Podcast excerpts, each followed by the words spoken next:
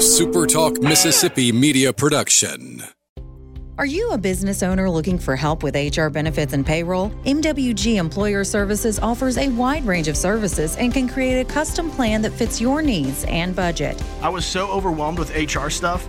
MWG Employer Services took all the stress out of it and even set up my payroll. I couldn't be happier. MWG Employer Services is here to help you succeed. Call us today at 601 206 7966 or go to MWGEmployerServices.com. You're listening to Sports Talk Mississippi on demand, presented by Pearl River Resort. Escape to Choctaw, Mississippi and enjoy world class gaming, the Dancing Rabbit Golf Club, and Geyser Falls Water Park. Escape to Pearl River Resort. To the junction, in the grove, and to the top. This, this is Sports Talk Mississippi. On your radio and in the game, right here on Super Talk Mississippi.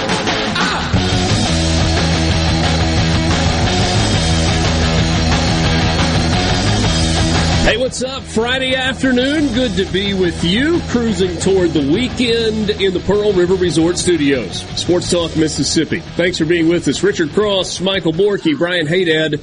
You can join the conversation on the C Spire text line at 601 879 4395. 601 879 4395. Give your business the edge with gigabit fiber internet from C Spire Business, backed by world class IT professionals who live where you do. That's right here in C Spire country.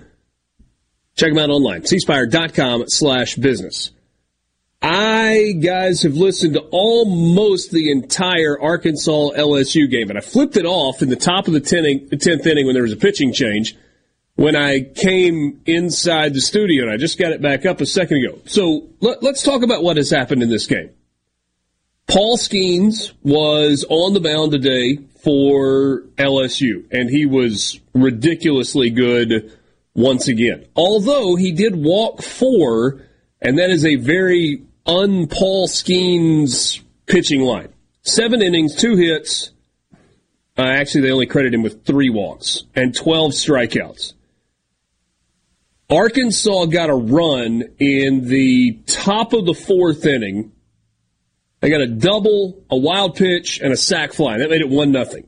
And that held until the bottom of the eighth inning, until the freshman Brady Neal, batting in the nine hole for LSU on a second hit of the game, hits a solo home run to make it 1 1. They go to the ninth, neither team gets anything. They get to extra innings. And this is where it kind of got weird. Listen to Arkansas in the top of the 10th inning. Leadoff walk, pitching change. Walk.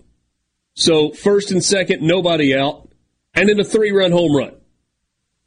So that's, uh, that's good. There was a, a ground out that was mixed in there as well. So now Arkansas leads three to one. And then they get another single, and they get another single, and there's a pitching change, and there's a sacrifice fly, and there's a hit by pitch, and then a grand slam. Arkansas scored eight runs in the top of the 10th inning to take a 9 1 lead. Now, LSU not dead yet. They've scored a couple of runs in the bottom of the 10th to make it a 9 to 3 game. But 1 to 1 through nine innings and then a combined 10 runs scored so far in the 10th. Early start in Baton Rouge because of weather, weather affecting a lot of SEC baseball today. Good Friday afternoon and welcome. Fellas, what's shaking? How are you? Watch out for Naders tonight. Yeah. Yeah. Weather, weather it's not going to be any fun. No, severe line of thunderstorms making its way through the state of Mississippi and kind of throughout the southeast. That's why um, we've seen a lot of changes, right? So LSU Arkansas got started at noon. They're expecting rain to start in the next little bit in the Baton Rouge area. Uh, it's going to continue to make its way to the north and the east. Mississippi State and Vanderbilt will begin game one at four o'clock, and hopefully they will have time to finish that ball game the rain and storms are expected to get into like north central Mississippi around seven o'clock. So it's got to go a little farther to the east. Maybe there's a little more wiggle room, maybe eight o'clock or so, uh, before Starkville Golden Triangle area starts getting the uh, the bad weather. So hopefully there will be time for Mississippi State and Vanderbilt to finish their game. Ole Miss electing not to play early today. They will instead play a doubleheader, pair of nine inning games tomorrow against the Florida Gators. First pitch for game one is slated for 1.30. So we got movement all over the place and uh, a lot of baseball uh, coming up and a ton to talk about. Not only do we have baseball this afternoon, we have a fun, fun night of college basketball last night to discuss. It was it was really good. Borky, I love the way that you you phrased it in the rundown. An epic night of basketball and Arkansas played too. Yeah, they they played. They, they, they tried Woo. anyway. At least uh, I think they did. Um, how about this? Marcus Powell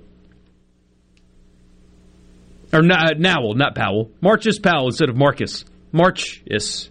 Oh, oh, I was, I was like, wait, how are you? How are you? Doing? I mean, this? so Set an NCAA tournament record last night with 19 assists. And that's the, the, amazing part of his game, right? I mean, he's five. They list him at five eight. Is he even five foot eight? Probably not. Uh, that feels like a generous measurement and he rolls his ankle and has to get carried off the court, and he's clearly favoring that ankle the entire game. And not only does he put the team on his back, he put the team on his back by getting his team involved.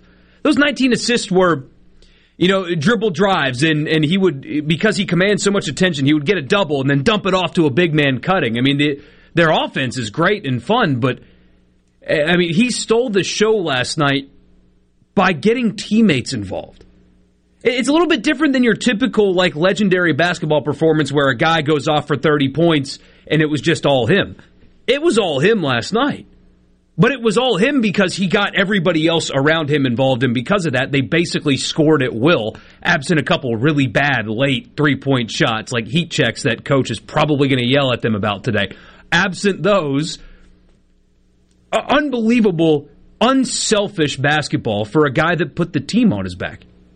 My uh, my kids don't really get that engaged in basketball. Like they'll watch for a little bit, but I had it on my phone. We were sitting at the table, kind of eating dinner and cycles last night. And picked up carry out, and everybody had kind of finished up, and I was just sitting there. I had it up on the phone, and Ava Montgomery and Obi like were over each shoulder like glued, and and Jane walked in. She's like, what, "What's going on?" I was like it's 92 92 with a minute and a half left at Madison Square Garden in overtime with a berth in the Elite Eight on the line. She's like, oh, wow, that, that, that's pretty cool. It was, it was just a great scene. That was a basketball you, game worthy of that building last night. Hmm. And then you, you basically get a game that was as good, if not better, in the nightcap with UCLA and Gonzaga, where you get a couple of, you know, you thought one was going to be the game winning shot, and then no, here's the game winning shot, a ridiculously long three pointer, and then, I mean, just, you know, back and forth in the final moments. Great game between two huge powers of college basketball. Think about Nowell's night last night, just for a second. Borky referenced it a second ago. Carried off the court, and you're like, is he going to come back in the game? in an overtime game, a guy had to, who had to be carried off the court plays 43 minutes and goes for 20 points with 19 assists, five steals, only turned it over two times, mixed in three rebounds, was perfect at the free throw line, and hit seven of his 18 shots. That, ladies and gentlemen, is a stat line for a basketball game. Yeah, and that's the the, the, the assists aren't the only thing. He made the game winning play, which was a steal, ended the game. Yeah. Yeah. So, so an elite defensive play. Uh, that was. I mean, instant legend status. Uh, if you watched that game last night, you'll never forget it because this little five foot nothing dude with a sprained ankle, I'm sure he's sore today. He's oh, sure, be, yeah, no doubt, no doubt. He's sore today.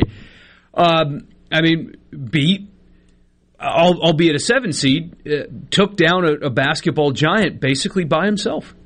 Hey, Dad, I know you said that you your girls rarely watch sports with you at home, but on the rare occasion that they happen to sit down by the TV and you're watching something and it's not a Mississippi State game, did they mm-hmm. immediately ask you who you're cheering for? Yes. That is without fail. It does not matter what game is on, and it doesn't matter which of my three kids are there. They're like, hey, who are you cheering for? And I said last night, I was like, I, I, really don't care. It's Kansas State and Michigan State. I just want a game that doesn't end. Like, just make this keep going. And about that time, and Borky, the best assist of all, the the coolest play Nowell deeks Michigan State into like not really paying attention on defense. They're playing high. He looks like he's confused with the call from the bench, and he throws an alley oop from 25 feet straight on that Keyontae Johnson, who we talked about yesterday, catches and goes reverse dunk. And you're like, what just happened? What just happened? Oh my goodness. And from that point forward, Obi didn't care who I was cheering for, which I didn't care. He's like, I want Kansas State to win. And he's like all of a sudden the biggest Kansas State Wildcat fan, you know, for like five minutes standing yeah. in our kitchen on a random Thursday night. Man, it the, was cool. The guts on him to take that and reverse jam it in a tie game like that. Uh, and didn't he almost have to though because of the way he to. caught it? Yeah, it was it was slightly ever so slightly behind him. I don't buy their explanation. I think that, that they were they duped Michigan State. I don't buy that they didn't. They were fake arguing. There's no way that they were actually arguing coach and player, and then out of the corner of his eye, he just throws a perfectly timed alley oop. No way. Because see, if they were arguing about the play, how does a guy know to cut? No, see, see here. Well, this just just what I think. Because Nowell, Nowell said he and Keyontae Johnson made eye contact. And so I think he was letting it play. I, I think Jerome Tang was legitimately calling a play from the bench. And he acted like he didn't understand what he was saying and he called it again and there looks like frustration. And the whole time he's, I think he's just baiting the defense. And then he lets it fly and Johnson breaks and holy cow, what a play. Sports Talk Mississippi just getting started with you on this Friday afternoon. Be right back. Sports Talk Mississippi. Hey, let's go time. Sports Talk Mississippi. Well, say something. Super Talk Mississippi.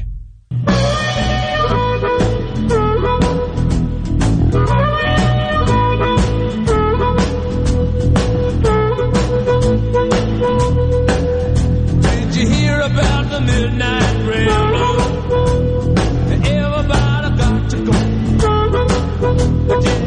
Did you hear about the midnight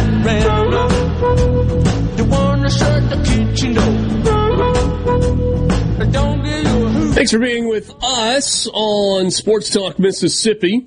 We will uh, go to the Farm Bureau guest line coming up in a little while. Uh, Michael Katz, who writes for the Daily Journal, is in Seattle to cover the Ole Miss women's basketball game tonight as Ole Miss will meet Louisville in the Sweet 16. We'll talk to him about that coming up in the next segment of the show. Brad Henderson will join us at 437. We'll talk some Ole Miss baseball with him.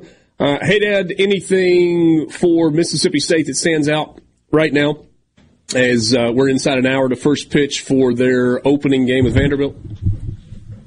Uh, not really. Ross Highfield back behind the plate tonight uh, for Mississippi State.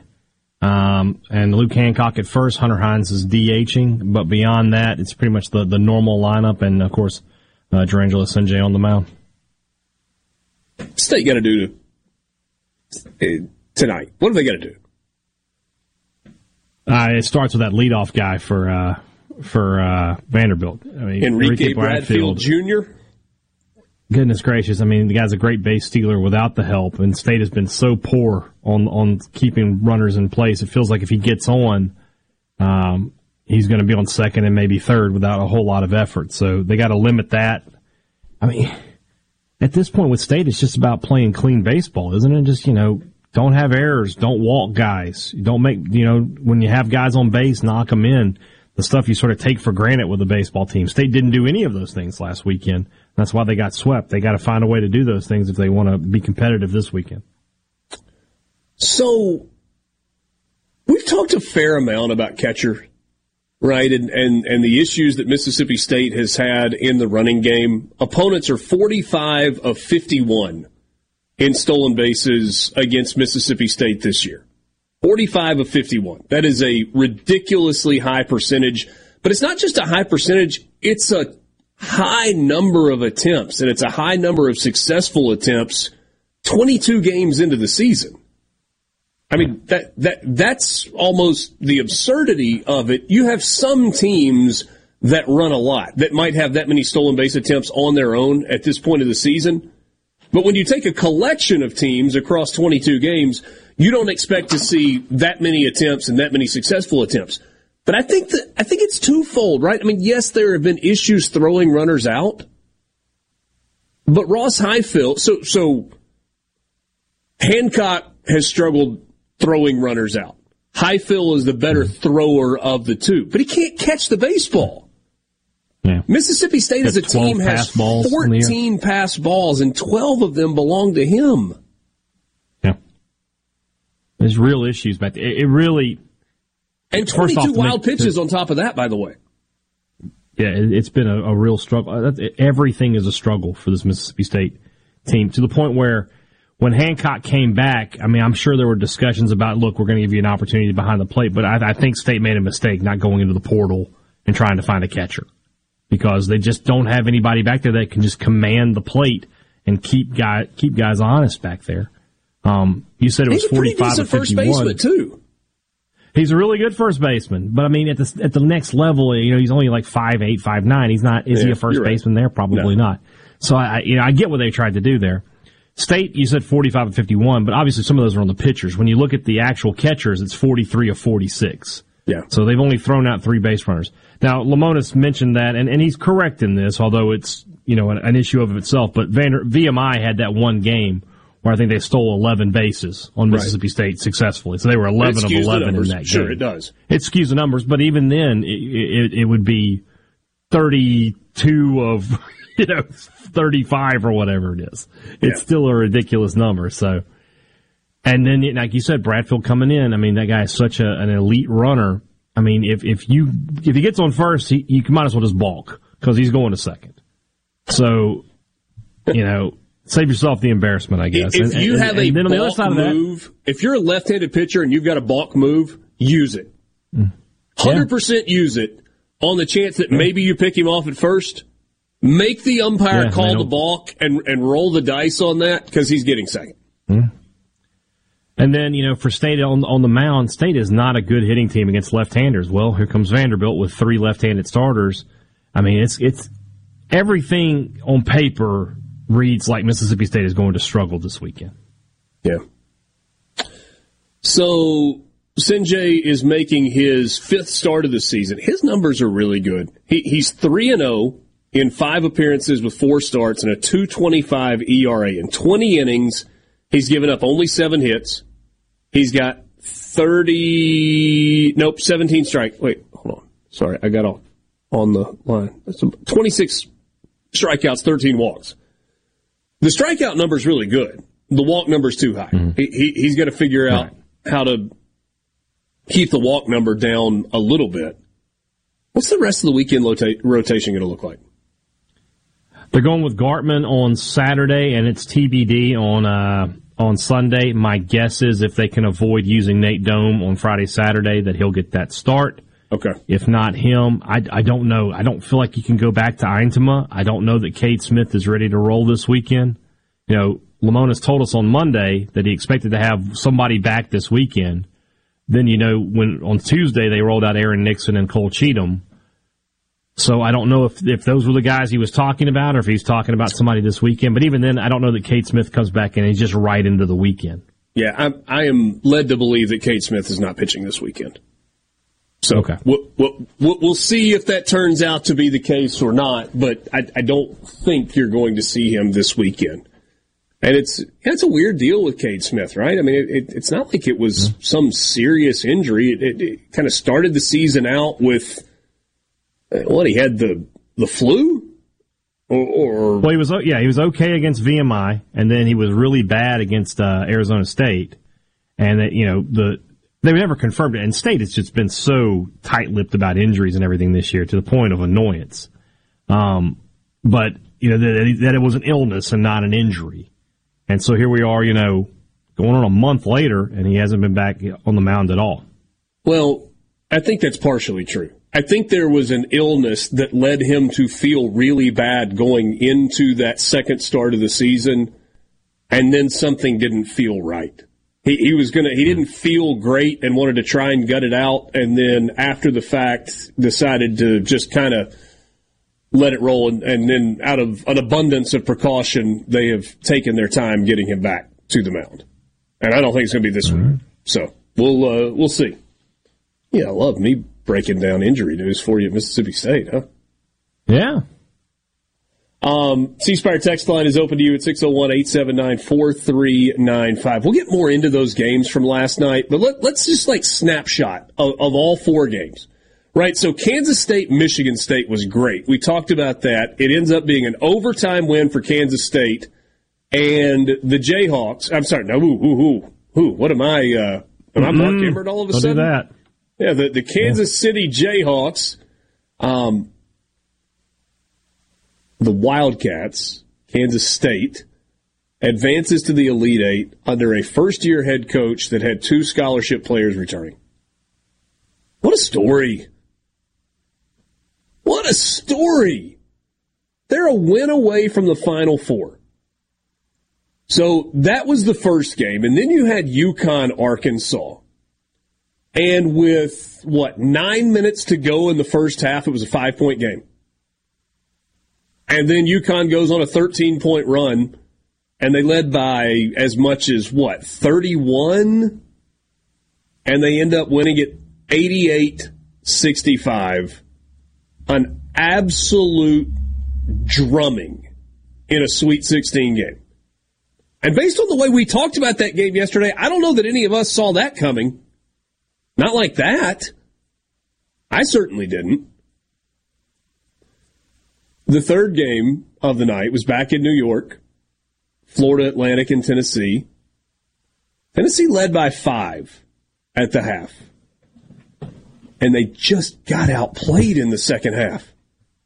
Just got outplayed. Yeah, Plavsic is a punk. I don't like to say that about college kids, but man, he is. He is. Kind of has. That's kind of been his deal all year. Yeah. Oh man, it, it- the broadcast. By the way, a bunch of Tennessee fans were outraged at the commercial break uh, flagrant, which, by the way, wouldn't have been the worst thing to just go ahead and kick him out of the game after that, but they, they didn't, and whatever. But they showed the wrong replay at 1st Mm-hmm. They And couldn't it- find it. They, didn't know what they were looking for because it had happened earlier during the sequence. Yeah, and everybody was like, "That's a joke. The refs are out to get us." And then they found the, the right cut, and it was like, "Oh, we're lucky like, to oh, still have yeah. him on the court." Yeah. But yeah, Tennessee they couldn't score. I mean, it's kind of been their issue at spots this season, right? As they've struggled to to generate offense, but when your opponent is hitting shots the way FAU did there for a stretch, they couldn't match. The crazy thing when you look at Tennessee, like throughout the course of the season, and they would have a game where they, they go out and they score, you know, 75, 86, 87. They scored 87 against Mississippi State, 85 against South Carolina, and then they score 46 in a win against Auburn. They just couldn't score consistently all year. It's time for more Sports Talk Mississippi. Finally. Finally. On Super Talk Mississippi, the Super Talk app, and at supertalk.fm.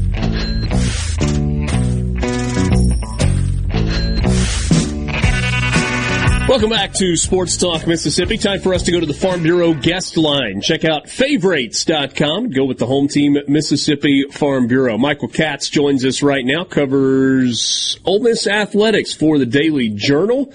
You can follow him on Twitter at Michael L. Katz. He is currently coming to us from Seattle. Cool city, one that I've never visited. Michael, had you spent any time in Seattle prior to this trip? Uh, the last time I was there was uh, crazy. Crazy how it all kind of comes together. Was I was still a student at USC, and the head coach at USC was Lane Kiffin, and they came here to play Washington in 2012. That was the last time I was here working for the uh, the student newspaper USC.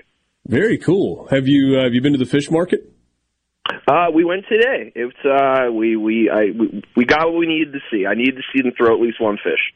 You, you didn't have the opportunity to catch one or toss one or anything like that. No, but they were offering free samples. But it was like 10 a.m. It was a little early for uh, for free fish samples. Though I did appreciate it. a little early, a little uh, aggressive, no little, doubt. yeah. All right, so this journey for the Ole Miss women's basketball team, I I feel like there are two ways to look at it, right? There's there's the this season journey, but then there's also kind of like the longer range journey that started when Yolett McPhee McCuin got this job and took over. It was a dumpster fire. I mean, it was really, really bad when she started. In, in your mind, as you've covered this team and written about her and written about her story, what has happened and how has it happened? Yeah, I mean it's it's crazy to think that uh, again. Uh, I know this gets brought up a lot, but just you know, a few years ago they were 0 16 in the SEC. That's I mean it's crazy. Uh, I think they won 16 games her first two years combined. Um, then they got they made that run to the NIT, and, and the last two have been uh, NCAA tournament uh, appearances. I, I think the biggest thing one is the, the caliber of, of player has just probably gotten better. Um, you know, getting uh, Maddie Scott was a really big one a few years ago, the first McDonald's All American in program history. I think that kind of set the bar a little bit, but I also think the transfer portal era she's she's really embraced, and, and kind of how Lane Kiffin's done it on the football side. Um, they have decided that they want to be the place where the transfers go, and they've done a really nice job of getting players out of there.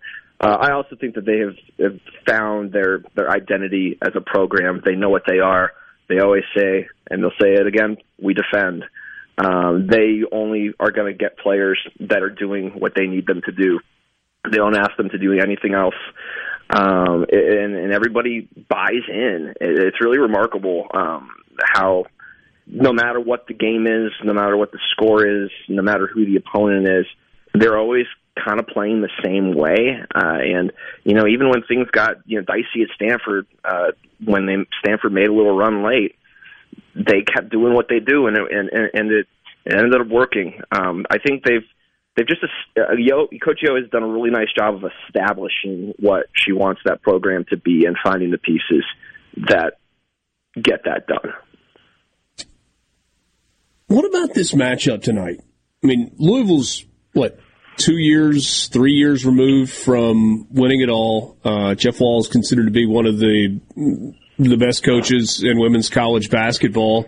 It's a really good established program, and, and I know it's easy to kind of label like plucky upstart uh, for for Ole Miss. I, I'm not sure that that's a label that fits, but when you look at this matchup, what's important? Yeah, this I mean Louisville has been I think it was like six straight Sweet 16s, something like that. Uh, you know, Hailey Van Lith is one of the best scorers in the country. Uh, this program has has been here a, a lot in, in recent years. This isn't really anything new for them, but I think Ole Miss has kind of got that thing, and, and we saw it. You know, I don't want to make the exact comparison, but you know, we saw the Ole Miss baseball team kind of start finding itself at the right time last year uh, the exact right time, and they just sort of became this behemoth in the postseason. This is an Ole Miss team right now that just it doesn't matter who they're playing; they're just they're just they're going to play hard and they're going to make it competitive, and it's always going to be scrappy. And uh, you know that was a Stanford game that a lot of people thought they were probably going to get blown out of, and, and here they go. They they're up by 12 at one point, and then things, of course, get a little bit close, but um, I think this is a team that believes in itself, and uh, I, I don't think it's the a team that has anything to lose mentality. I think they, but they're at a point where I think they think they should win every game, and I mm. think that goes a long way. And so, uh, I think the biggest thing for Ole Miss, the defense is always going to travel. The question is, are their shots going to fall? Uh, and that's you know, it comes and goes the three point shot is really big for them. When they're hitting threes, they're really, really hard to beat. We know Angel Baker's going to get hers. You know, she's a 15 point scorer, all SEC guard. She's going to probably figure it out. Can the other players hit the shots when they need to? I think is really going to be a big one. By the way, Michael, let me correct myself since you were nice enough not to do it. Louisville has not won a national championship in women's basketball. I meant two years removed from their last Final Four appearance, where they have been a fairly regular participant. Four, uh, four Final Four appearances since 2009. They have not won a national championship. If you're a women's college basketball aficionado and you were throwing something at the radio, forgive me for uh, for saying that wrong. Um, I, something you said though about the three point shooting really stood out to me. I mean, if Ole Miss just makes a couple of more shots against Stanford in, that game at Maples on Sunday night, I guess it was, It's not even close at the end. And and so it feels like with what they do on the defensive end, to your point just a second ago, if they're able to hit some some important threes, uh, uh especially in the second half, they might not just win; they might win comfortably. Yeah, when when when when that yeah when when they're hitting threes, they are they're really tough because one it, it spreads things out for uh, you know for Angel Baker to to do what she wants to do uh, you know, on, on her mid range game and whatnot, but. Uh, no, I mean, and, and you know, it, the shooting kind of becomes contagious at that point. Everybody thinks they can make it, and um, you know, you you can feel momentum swings. This is a team that really kind of feeds off of momentum swings and energy, and uh, you know, if I think they're sort of starting to become a, you know, uh, the crowds like them. I think people are kind of rooting for this sort of story. And so, if you know, if the three start to shoot and there's neutral fans in there, people are probably going to start rooting for Ole Miss. You know, there's there's a lot of fans here this weekend from a lot of different schools. Uh, people who are watching the game as impartial viewers. Uh, you know, when those three start falling uh, and those big shots start going in uh, I think the crowd's probably going to kind of get behind them. I think it's really big that they get off to a good start and, and hit those early threes. Is there any surprise among the Ole Miss women's basketball team personnel that you've been around in the last couple of days as to just how much attention they've gotten since that win against Stanford on Sunday? It's it, it's it's crazy to see um, the national uh, attention uh, that has been on Yo and and the program and just seeing all of the people who uh who have kind of picked up on this journey. I, I don't know if they're surprised. I I think the way that you know Yo is kind of modeled her program is that they belong on on the mm-hmm. big stage. Like they shouldn't be surprised that people care about them. Uh, they're not you know as as quote you know as as sort of an upstart as they are. They believe they should be there, and so I, I don't think that they're um, surprised by the attention. I think this is probably what they thought they should be getting. You know, they, they've you always talked about how they should have been ranked earlier in the year, and uh, that this is a team that probably deserved more respect than it got, and, and now they're getting that respect. So. Uh, I don't think they're surprised. I think they, this is probably what they thought they should be getting the whole year, and, and and now they are. Michael, only a minute left. How do you think this plays out tonight? Oh man, it, it's so hard because uh, you know, they they kind of have that team of destiny feel right now. Mm-hmm. Um, just a, a team that is is going to go as far as it can until it hits some kind of buzzsaw. I don't know if Louisville is the buzzsaw. I, I'm not sure what would what is the buzzsaw other than South Carolina uh, if it gets that far. Um, but you know, I, I yeah, yeah, South Carolina I, would qualify, by the way. Yeah, yes, they are a buzzsaw. Woo.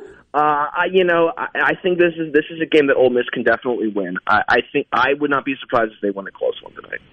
All right, we'll see how it uh, how it plays out. Michael, really appreciate you giving us some time. Let's uh, let's do this more often, uh, even when you're not in Seattle. Uh, good good catching up and safe travels to you.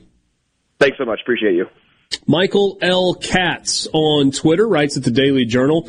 And if you need a little bit of a primer for the uh, the national champion, or excuse me, the uh, the Sweet 16 game tonight for Ole Miss women's basketball against Louisville, check out his Twitter feed. He does a, a dive into the numbers, uh, and also if you scroll down just a little bit, yesterday he wrote a uh, a story about Yolett McPhee McCuin, Coach Yo, and her rise alongside Ole Miss women's basketball. I guess leading the rise of Ole Miss women's yeah. basketball. It's gonna be a late night. It'll be a late night. Nine a lot of basketball options tonight. Yeah, there are. What? Are they the second game? I hope nine o'clock uh, Central is not the first game. Yeah, you would hope not. but with local time, I'm never entirely sure. I, I can't so, imagine it, it would be. Yeah. So so maybe even later, 9.30, 9.45, yeah. That's the reason I ask. I mean, it's like, might they be pushed a little bit later than that 9, 9.15 tip? We'll, uh, we'll see when it all shakes out. Appreciate Michael Katz. He's good. Does a really good job joining us on the Farm Bureau guest line. Check out favorites.com and go with the home team, Mississippi Farm Bureau. We'll be right back.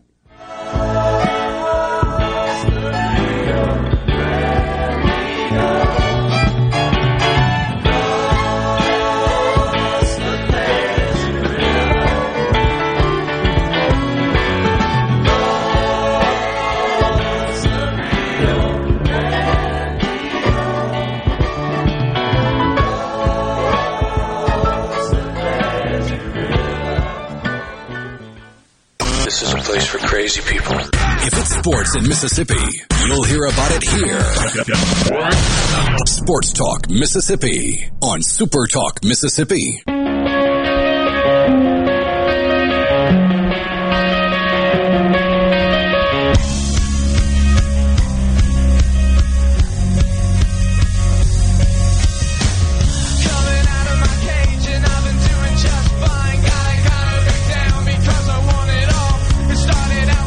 C Spire text line.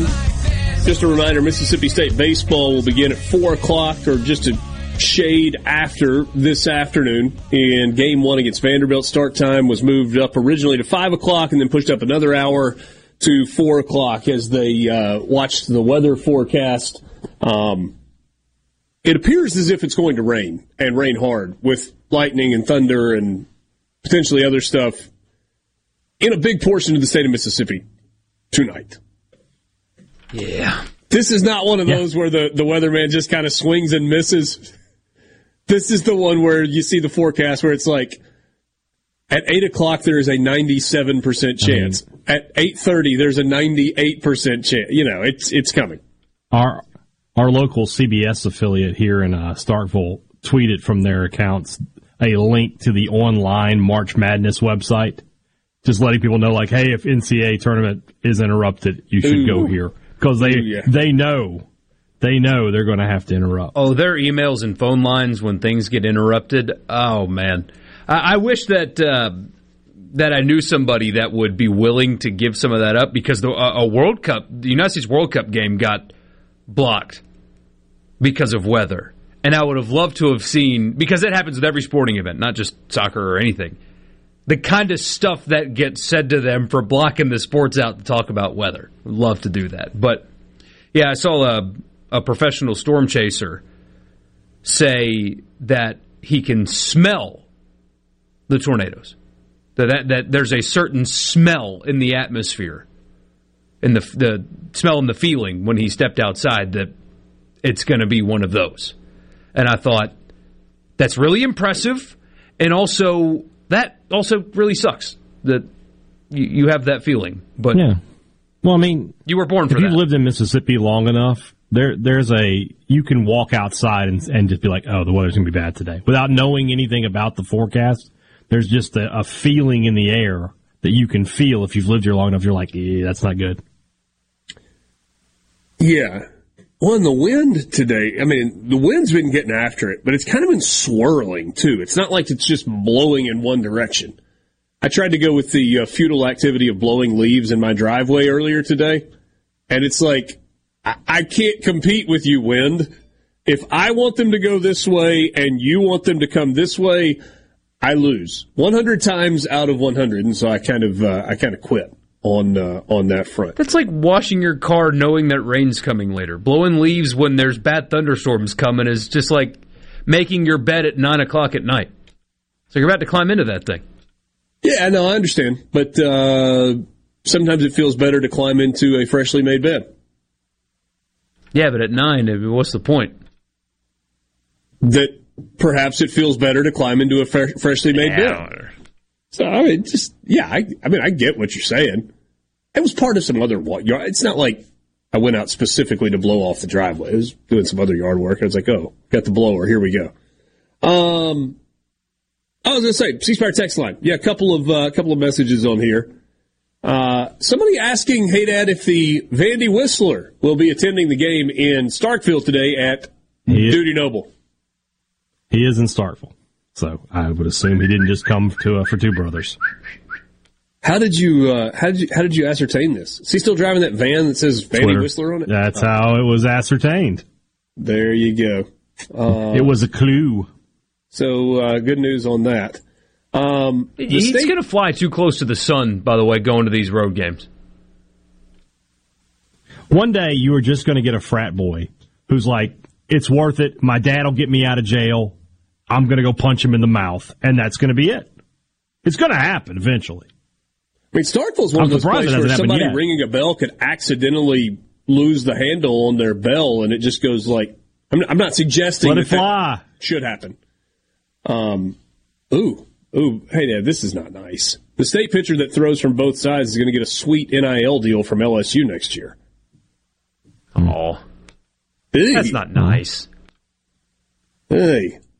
Mike in That's Oxford, he's talking basketball. He says Calipari's going to Texas and Dusty May is going to Kentucky. Do you think Kentucky fans? I I know he's ju- he's making this run, but do you think that they would approve? I'm just saying right now that Ole Miss could have hired Dusty May and avoided a lot of crap to eat. Looked pretty good into doing it. Um, no, I don't think Kentucky fans would accept that. No. I could see Dusty May at Alabama if Nate Oats goes to Kentucky. Uh, I think that is less likely than it was two months ago. It is. It is, but Yeah. Um, Dwayne and Brandon wants to know how often you wash your sheets. Once a week. Yeah, weekly. no, I have no idea. My wife watches watches the sheets. I, I you know just sometimes I show up in, in the bedroom and the sheets are different. How often would you guess she washes the sheets? Once a week or so. Uh, C Spire text line: A punch in the mouth would only embolden him. And Borky, where I'm, are you? I'm going not going to be? suggest murder. Murder's a bit much. Borky, where are you going to be for the St. Patty's parade? Probably not there. We'll be back. Four o'clock hour coming up next. Sports Talk Mississippi. Your all access pass to all things sports in Mississippi. Sports Talk Mississippi on the Supertalk app, your local Supertalk station, and at supertalk.fm.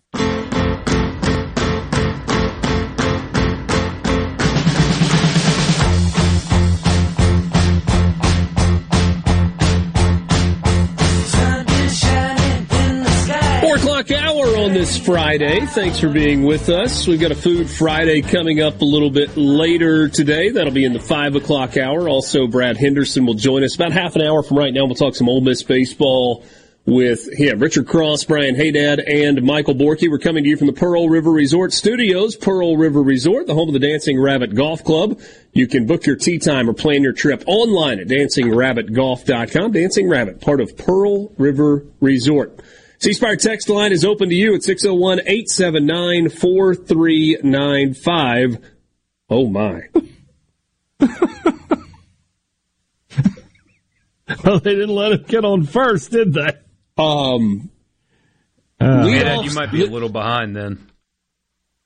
I know what the score is. Okay. Yeah, I'm looking at the live stats. uh, the, the oh my was to the swing. I didn't even see where the ball went. Uh, three to nothing did. Vanderbilt after three hitters. A leadoff solo home run for Enrique Bradfield. Hadad used the joke before I could. Yeah, one way to keep Enrique Bradfield Jr. from stealing bases is. Yeah. So he hits a solo home run the opposite way. Wind is blowing out to left. And then a full count walk to the two hole hitter. And is that Schreck?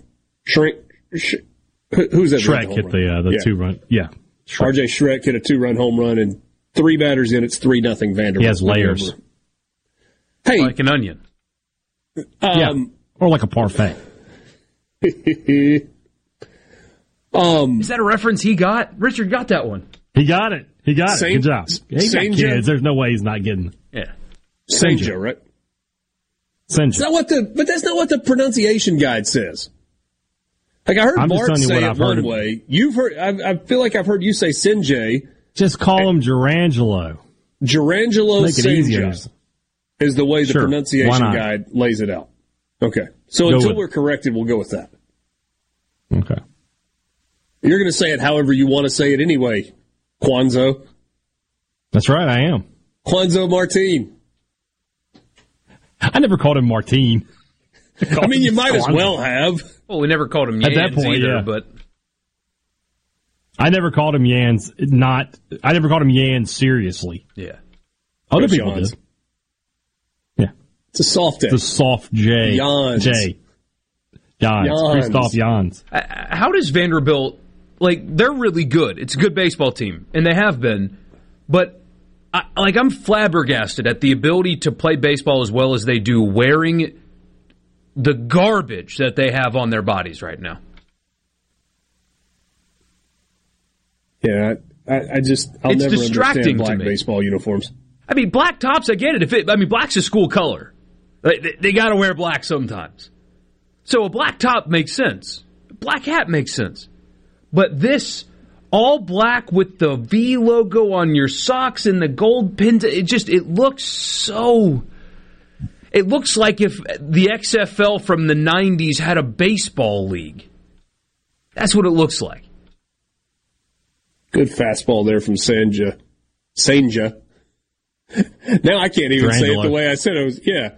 Um, he's going all right-handed today so far as well. No, even with the. Uh, oh, did he? He gave up the second home run lefty. Oh, okay. He threw right-handed to Bradfield though, who was a left-handed hitter to start the game. Anyway, um, ooh, and a hit batter.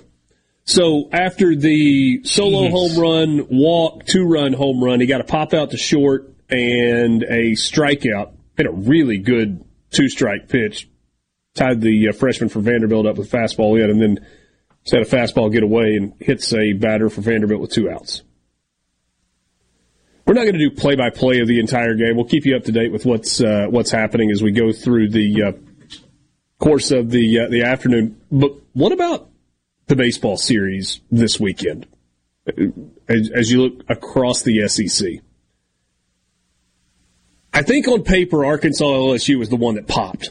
Right, number one versus number three. When you look at those two teams coming in, it was a 1 1 game going into extra innings, and then Arkansas just explodes for eight runs in the top of the eighth inning to get the first win. And, I mean, Arkansas's got to be feeling great. They navigated the difficult road that is Paul Skenes. And Paul Skenes is not all that LSU's got, right? They got a good offense who can swing it. They got two other pretty good starters on the weekend as well. But if you get a win in a game that Paul Skenes starts, you kind of feel like you're playing with house money after that. That's a huge win for the Razorbacks. What else stands out to you this weekend? Well, the potential bounce back opportunities that, uh, at least in Starkville, are not exactly off to a good start. But I mean, for our local teams, uh, Ole Miss has an opportunity at home to to get right. Uh, 18 innings in one day is going to really stress that bullpen. I mean, we're, we're going to see what they're made of. At, some point, I know it's early in conference play. At some point, though, other pitchers are, are going to have to display the ability to get people out, to not walk people. I mean, we mentioned Quinn, for example. He had pretty good command, didn't walk anybody right in the midweek. I know it's Pine Bluff, but still.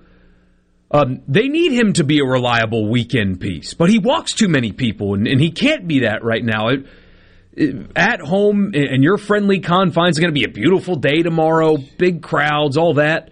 It- some of these guys need to show that, hey, I can get people out in the SEC because no matter how good they are offensively, and they're good, you're not scoring 12 runs a game. So I'm, I'm hyper focused on old, old, the Ole Miss game because, of course, we talk about them every day, but Yeah. they need somebody in that bullpen to step up and say, I can get people out in the SEC. You can rely on me. You don't have to score runs every inning to keep us in ball games. See, I, I Who's think that it's gonna bull- be? I, I think it's partly bullpen, but I think before you ever get to the bullpen, Ole Miss has got to have a big performance out of Jack Dougherty. Yeah. And when I say big, I'm not saying he's got to go, you know, complete game two hitter against the either best or second best offense in the league. But you need you need six innings out of Jack Dougherty in that first game. And you'd like six innings where he, he kind of keeps the Florida offense in check a little bit. Uh, and, and we'll see how that goes. It'll be Brandon Sproat in the first game. And uh, Hurston Waldrop in the second game. And then Jac Caglianone will go on Sunday for the Florida Gators. State gets out of the uh, out of the top of the first inning with just the three runs allowed. If you're looking for a silver lining, Sanjay was not great in the first inning last week on the road against Kentucky, but after that he not. settled Very in. and he- similar. He, he, he settled in and he pitched well and, and got that game deeper. and it ended up going to extra innings before Kentucky got the, the win on Friday. So you're hoping for to an opener. Yeah, maybe so. By the way, there was a uh, other things. there was another pass ball for Ross Highfill in that inning. He, he just has trouble catching the baseball. Hadad. Well, they they scored that a wild pitch. So. That's a terrible scoring decision. It was six inches. it, so. It was six inches off the plate and a foot off the ground Yeah. with a left-handed hitter, and he moved his glove there, and it hit his glove and bounced and rolled to the backstop. Somebody with the official scores tablet just felt bad for him and didn't want to give Well, he's got. 12 on the year. They're just trying not to do it. Yeah. Well, that's what I'm saying. They felt Yeah. bad. They felt like 13 was just a. a No, I'm agreeing, yeah. That was a pass ball. Gracious. Whew. Um. So the rest of the series in the SEC this weekend, A and M at Tennessee is really interesting. Tennessee got swept on the road against Missouri last weekend. They're still a good baseball team. A&M got only one at home, but they were able to salvage one, avoid the sweep at home against LSU last weekend. Top 25 matchup there. Top 25 matchup in Columbia, South Carolina. How about the Missouri Tigers? Won all three against Tennessee at home last weekend, and now they go to face the team that's got more home runs than anybody else in the SEC. Anybody else in the country? I, I haven't looked at the updated numbers this week. I don't know what happened in midweek. Who was that guy a couple years ago for South Carolina that had a ton of home runs? What was his name? he hit most of them in non-conference, but he had Yeah, like twenty yeah. something home runs. Yeah, I, I know who you're talking about. I I'm can a- see him. I I'm cannot up. remember his name. Go ahead. It's like three years ago, three or four years ago. Yeah, I want to say that's right. Like I think he was a junior college transfer, also, if I remember. Yeah, it sounds right. Sounds Um, so you got Missouri at South Carolina, Georgia at Auburn. That one got started last night, and that game was there for Georgia for the taking. Get a chopper on the infield, fielded perfectly by the third baseman. He airmails the throw to first, keeps the inning alive. Auburn scores a run, pushes it to extra innings, and they get a bases loaded walk off walk in the bottom of the eleventh to win seven to six over Georgia, and Georgia falls to zero and four in the league. Kentucky is at Alabama. That's the other series. Say again. Wes Clarke. Yeah. Yeah. Good call. I don't know if that's who I was thinking about, but I think that's the right guy. Yeah. 54 hits, 23 home runs. That's a good year. Not bad. Pretty good slugging percentage. We'll continue with you after this on Sports Talk Mississippi. In Mississippi sports, you'll hear about it first, right here. Sports Talk Mississippi.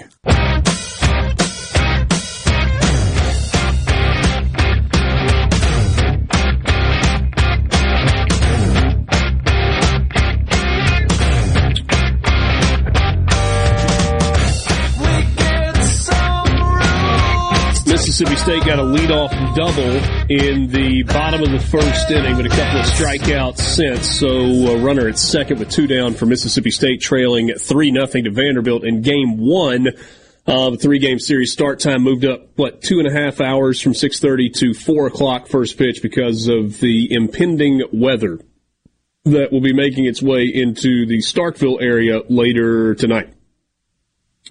Thanks for being with us this afternoon. Richard Cross, Brian Hadad, and Michael Borky in the Pearl River Resort Studios. Would it be okay if we made a rule that as long as Gonzaga and UCLA qualify for the NCAA tournament, they must play each other in the tournament? Because when these two ga- uh, these two teams get together, good grief. 2006, we talked about it yesterday. UCLA got the better of Gonzaga in the first NCAA tournament go around between the two teams.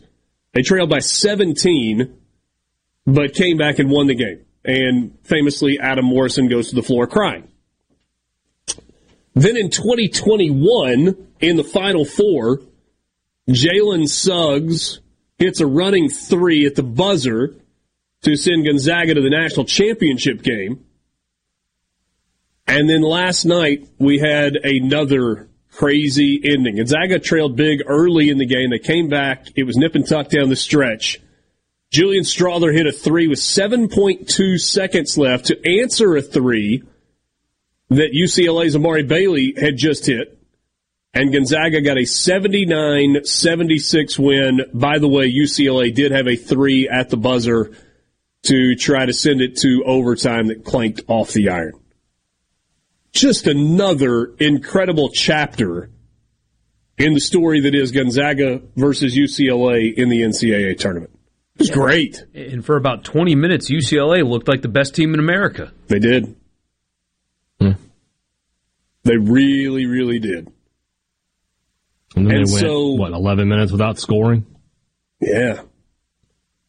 And so for a trip to the Final Four, that sets up a matchup between Gonzaga and UConn. UConn looked really good last night. They looked tough. Sanogo, their big guy down low, was a great rebounder. They dominated. At least I don't know what the final numbers were. You know, Sanogo did all that, by the way, without uh, consuming anything. Uh, he's in uh, observation of Ramadan. Oh. So he went for 18 and 8 on an empty stomach. And no water either. Wow. At least per the rules of the ritual. So so he spent the day putting nothing in his body and went out and dominated Arkansas on the basketball floor. He got to eat post game though, right? Is it the after the sun goes down you're allowed to eat? Is that how it works? I think so. I don't remember. There's a base knock through the left side of the infield. He gets Mississippi State on the board. It's now three to one as Kellum Clark gets an RBI single. From dawn until sunset. So yeah, post game he was able to you know hydrate and all that, but yeah, uh, from the Surely morning the to the sun- start of the game. That was a late start. Surely the sunset during the game, and he was able after tip off to get some water. Could you imagine having to be the staffer that, that had to stand in the guts of, of the arena and wait till the sun goes down and then run in and say, "Hey, fuel them up." Like they set up a camera outside just to let them know, okay, the sun has officially set. You may now drink. um, so Sanogo's really good. He goes for 18 and 8. Hawkins had 24 last night for UConn. That's a tough, gritty team. They out rebounded Arkansas 43 31. But it was like 15 to 4 halfway through the first half or, or something crazy like that. So that's a really good win for UConn. And on the flip side, Arkansas laid an egg. They just flat laid an egg in the game. Five of 16 from three. They shoot 32% from the field. They get out rebounded. It just couldn't make shots. And so, good matchup there. And then you get Kansas State against Florida Atlantic for a trip to the Final Four. Congratulations if you had that in your bracket. Kansas State's going to win that game, aren't they? I mean, maybe. Perhaps I should stop doubting the Owls? Maybe? I don't know. Four games coming up tonight on the men's side. San Diego State, Alabama is the first. Tips off at 5:30 on TBS. Then you've got Miami and Houston. That is in Kansas City. The Bama San Diego State games in Louisville. Princeton Creighton is also in Louisville. And then Xavier in Texas is the night game in Kansas City. A pretty good slate of games again tonight. But but this is the side of the bracket where the names you're like, okay. I, mean, I know Alabama's the number one overall seed, but kind of uncharted territory for them. Houston has been there. The job that Kelvin Sampson has done with that Houston program is incredible. It's incredible. Princeton, this feels like what, the late 90s? With Princeton in the Sweet 16? Well, they Against didn't get Creighton? the Sweet 16 that year, but I mean, yeah, with them getting the upset. The lines are big tonight, by the way. The only reason I know that, by the way, Richard, is that they lost to Mississippi State in the second round. In what year? 96. Oh, okay, so it was in State's run to the Final Four. I think Princeton has had a semi deep run since then. Or maybe they're kind of like they, they get the first round upset and then Yeah. kind of bow out in the second round. Yeah, they very rarely get the uh, the second win. Yeah, Borky, you're right. Bama favored by seven against San Diego State. Houston favored by seven and a half against Miami. Creighton is a 10 point favorite against Princeton. And then a smaller line in the Xavier Texas game. Texas favored by four. In the first three, so the big ones, the touchdown or more, most likely to end in an upset. Miami over Houston. People love Miami. I was listening to some national shows today, and they were all in on Miami. Really? Yeah, everybody They loves just had a really good year. Yeah. It's kind of a down year for the ACC, but Miami was steady. They were the best team in that league this year. And then after that, I mean, I mean, I know this goes out of the three you were talking about. I mean, Xavier over Houston would probably be my next guess for a like a point spread upset. I think. I think that'd be the way that I went next. San Diego State have any shot at stopping Alabama? San Diego State's big. They're they're big and long. Ryan Brown told us yesterday he thought Charles Bediako was the most important player for Alabama. So kind of a post presence there. Might be onto something. Can they score with Alabama? I don't know what. Uh, I don't know. I mean, physically I they match up, but Yeah, I mean, I, I think offensively it's a pretty decent team for, for San Diego State. To me, the question is simply does Alabama make shots? If Alabama makes shots, you're not beating them. If they have one of those nights where they don't shoot it particularly well, then okay, you got a chance. Yeah. You're not, you you're not slowing them down. It's just about it's it's more about what they do than what you do. That's how you know that's a really good team. When it's not about what you do, it's it's, it's completely on them whether you win or lose. I mean, you go back to the Mississippi State game in Tuscaloosa, where Mississippi State kept it so close. Alabama did not make shots. They won that game that night 66 63. Somehow, some way, hit a couple of big buckets down the stretch.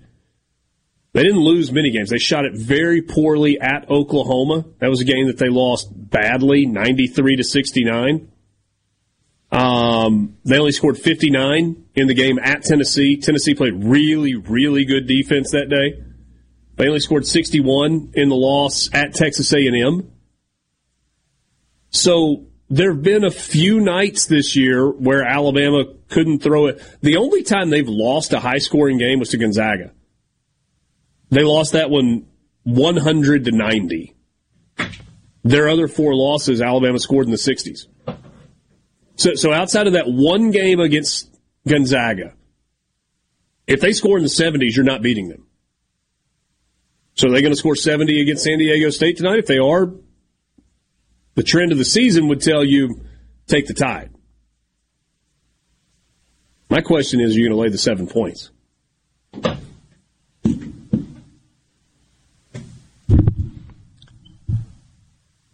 I pro- I'm probably in a given mood on that one. Yeah. You're going to lay the points. Yeah.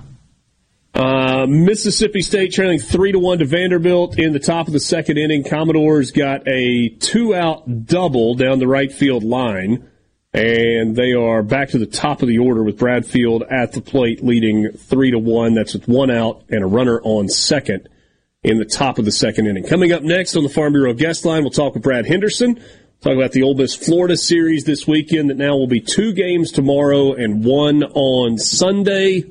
Take a time out. This is Sports Talk Mississippi in the Pearl River Resort Studios.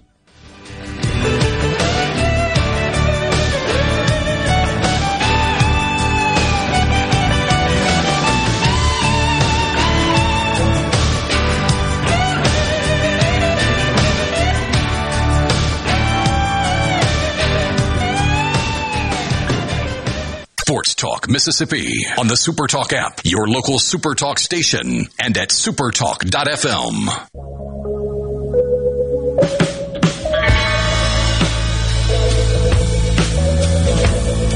Earlier today, Arkansas beat LSU nine to three in ten innings, and in Starkville, Vanderbilt is leading Mississippi State three to one in the bottom of the second. Texas A&M Tennessee gets started at five thirty.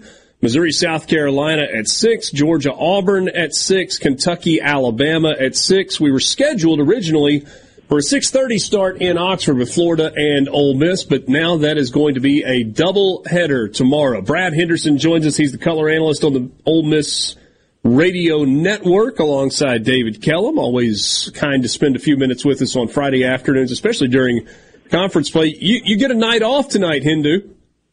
Yeah, I do. I think I'm going to actually have uh, dinner with the fam, which uh, rarely occurs on a Friday night this time of year. Yeah, certainly the case. All right, so a pair of nine inning games tomorrow. As a player, how hard is that to do? It, wasn't. Uh, you know, I, I think it would be tough probably if you're catching. Um, but uh, again, we're talking about 18 to 20, 21 year old kids who are resilient. So I always enjoyed it. Um, you know, I, I didn't you, you sleep a little better at night, but as far as just the grind of, of playing 18 innings, I, you know, I, I didn't. I just saw it as a chance to play two baseball games instead of one. Yeah. Um, we were talking earlier about the importance of the bullpen and somebody maybe needing to step up this weekend. Uh, and I, I told Borky I, I agree with that. But I think you might need to put an asterisk next to Jack Dougherty's game. When you're going to play 18 innings in one day, it feels like you need your starter in game one to, to get you as deep as possible. Do you do you sign on to that? Yeah, hundred uh, percent. You know, and, and I think we saw last week Jack. They kind of got to him there in those middle innings, but boy, if you could sure get five, six, seven out of him in game one, that certainly sets up well as uh, you know, as you head into game two, just just an hour, hour and a half after game one is complete. So, yeah, that, that's an interesting thought as far as the pen goes because uh, you, you'll certainly have to you, you'll have to go into knowing you're playing a doubleheader a lot differently than you would if you were playing a a, a typical three game series. And Florida's got two guys that on doubleheader day they're going to run out that they've got a ton of confidence in. Brandon Sproat, who went complete game last week against Alabama, and then Hurston Waldrop, who we know well. Talk to me a little bit more about the uh, about the pitching for this Florida team and what Ole Miss is facing, and what they've got to do to kind of flip the script from what they did offensively last week. Yeah, they're really good, Richard. Uh, well, you're going to see Brandon Sproat tomorrow night. He's going to be 96 to 99 a change up in the upper 80s, which is just absurd to me. His, his numbers are off the charts. He was SEC co-pitcher of the week last week. Uh, you know, the walk to strikeout ratio is really good. So we're going to have to compete. Uh, I, I didn't think we competed last week on a Friday against a, a really good left-hander from Vanderbilt.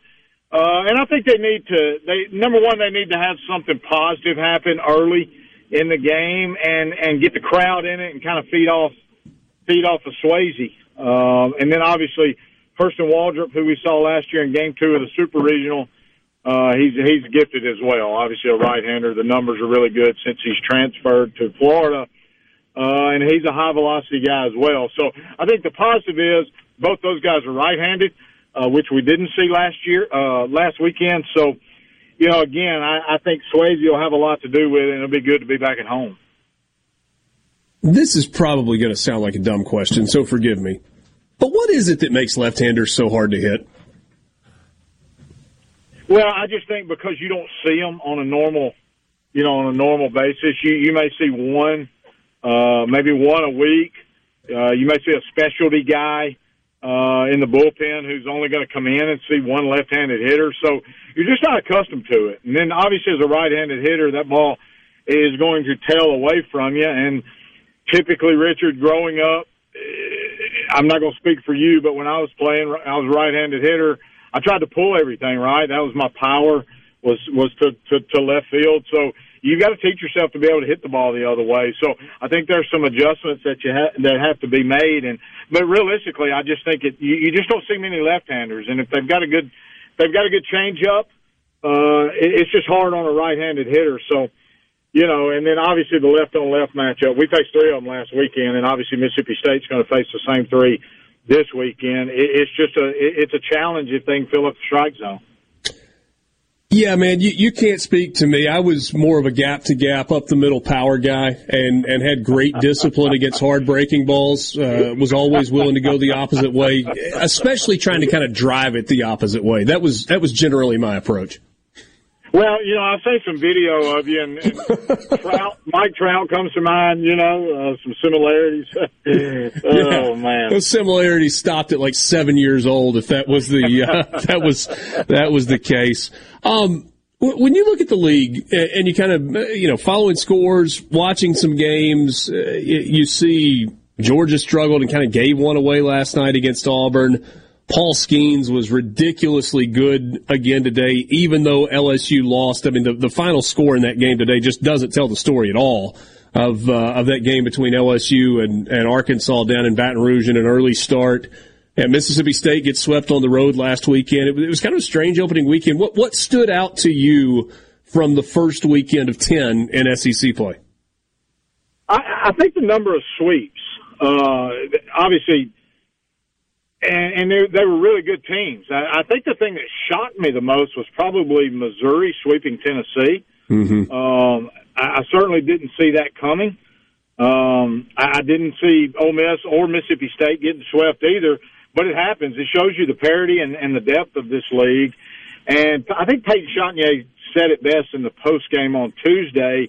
The one thing they learned was if you don't play good baseball, you're going to get beat in this league, and uh, you, you've got to bring it not only every game, but pretty much every pitch. And uh, so it, it was certainly an eye opener, and, and put all those teams that got swept behind the eight ball a little bit. But you know, it's a long season, Richard. We've got nine more weekends, but you just look up and and they just don't. There there is no easy weekend. So Ole Miss will have to play well this weekend uh, against a really good Kevin O'Sullivan Florida team.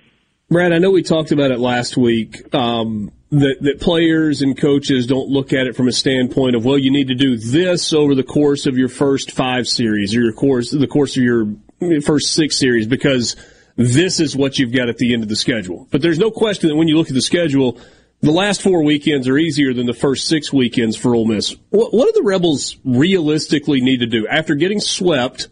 In the first weekend of the regular season over the course of the next two or three weeks to not play themselves out of postseason opportunities, feeling terrible about the year, etc.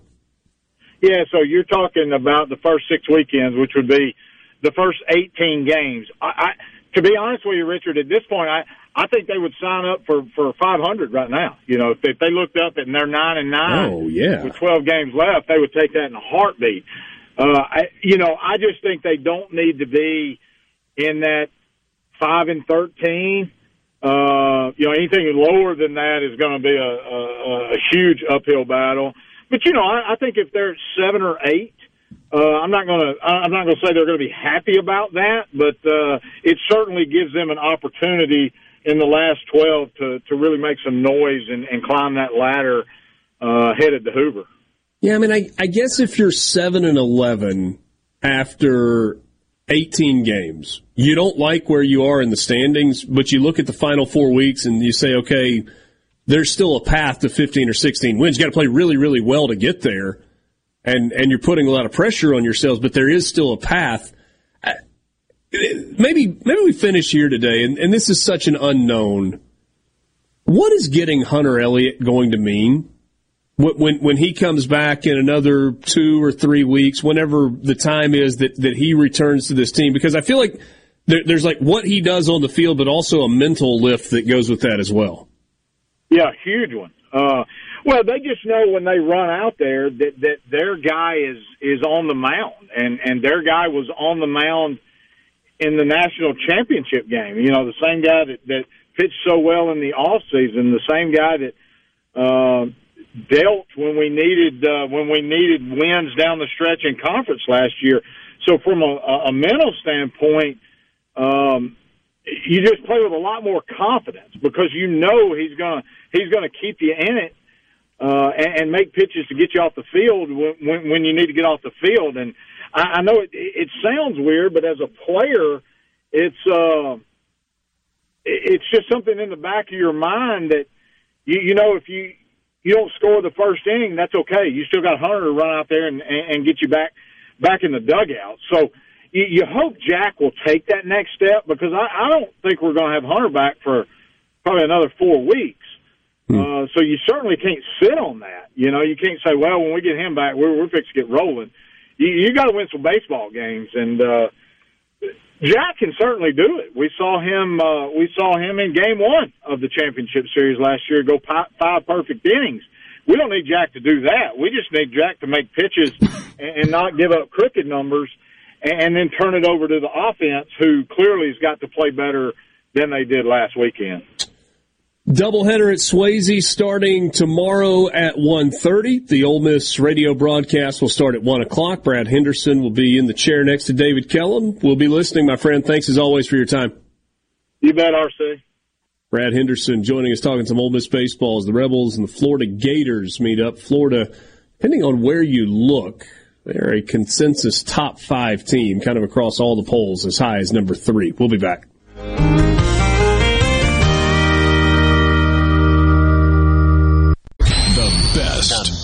Sports talk in the state. It's the best thing. Say that again. We the best on three. One, two, three. We the best. Sports Talk Mississippi. Super Talk Mississippi.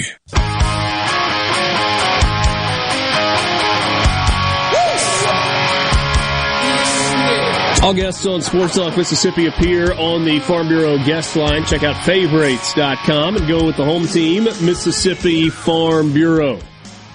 Top of the third inning in Starkville, and it has not been a good top of the third for Mississippi State. Leadoff hit by a pitch, followed by a walk, followed by an error on the third baseman, followed by a two run double. There's a sac fly that's mixed in there. Vanderbilt has scored Ooh. four in the top of the third to lead it seven to one. That's a great play on that sack fly, though. Robbed the home run.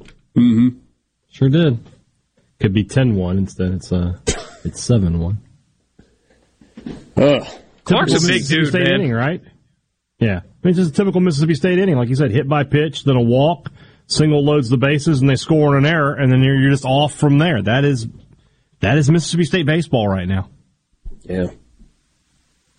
Hmm. Hit by pitch, walk, single, error on the third baseman, two run single, pop out, sac fly. New pitch. And, and a pitching change. And look, here's the thing. So Vandy's got seven runs on five hits, but I mean, evidenced by the sack, sack fly. I mean, you think of sack flies as lazy fly balls that just get deep enough to get a runner home from third and maybe move up a runner from second to third. That was a rocket to the wall. And Borky said, I mean, basically a home run robbed. If his Um, glove's not there, it's going over the fence. If it doesn't go over, it's really close. It's Yeah. either hitting the top of the wall or getting over. So, hey, Dad, is this the hardest that that Cijntje's been hit in a game this year? Because I, I thought Vandy Uh, took yes. really good swings on him today. Yeah, easily. Yeah. The only crazy thing is, a week and a half ago, you looked at Vandy and you're like, man, offensively, they're not very good. But for the first four SEC games, they have absolutely swung the heck out of it. It's like there's some We're talent not on the that roster. hospitality state for nothing. You know, we're just State and Ole Miss just giving them runs. I love these uh, messages, by the way. Did you see the picture we got from Pete Taylor? The people that are listening to Yeah. us while at the ballpark love those pictures. Southern up two nothing, bottom of the fourth. Couple of solo home runs. Buddy, look at those flags in the outfield in the sky, though. It's ominous looking. The weather is oh, it's blowing out to center field at Pete Taylor Park today. Also, Yeah. Good start, though. Yeah, and an important series this weekend for Southern Miss after starting one and two in uh, in league play, coming back home. Really got to try to get it going, and off to a really good start. So far, so good. Yep.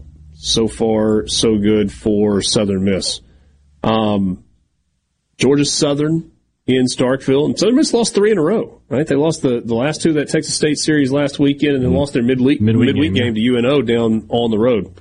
Here's some uh, breaking Orleans. news. Speaking of baseball and series this weekend, uh, Wyatt Langford, who suffered an unfortunate injury that can only really happen to about half the population, um, back in the lineup this weekend.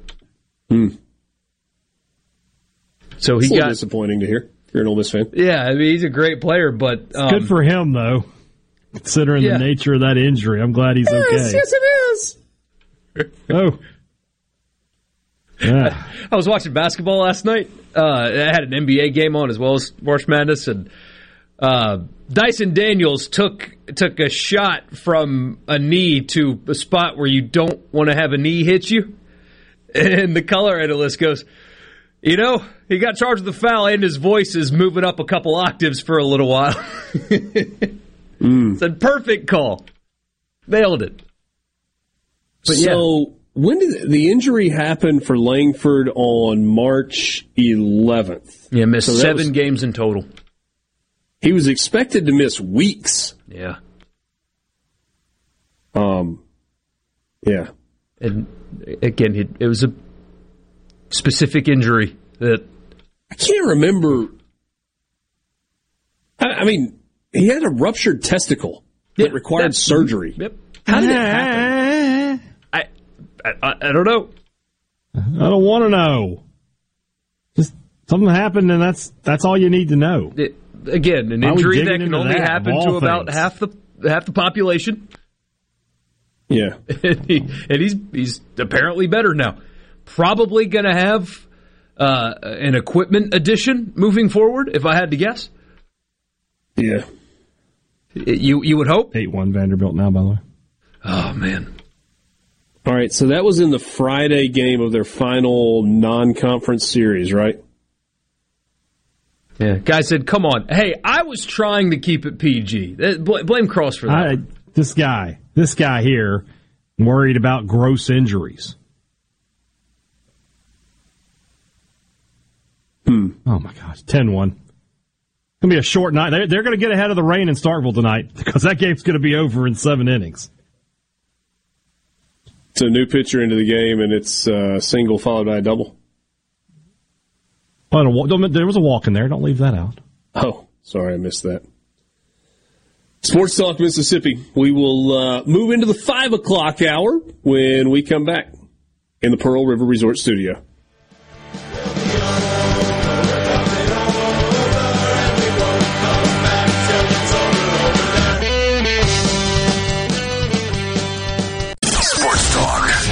Sports Talk Mississippi. To the junction, in the grove, and to the top. Sports Talk Mississippi on Super Talk Mississippi.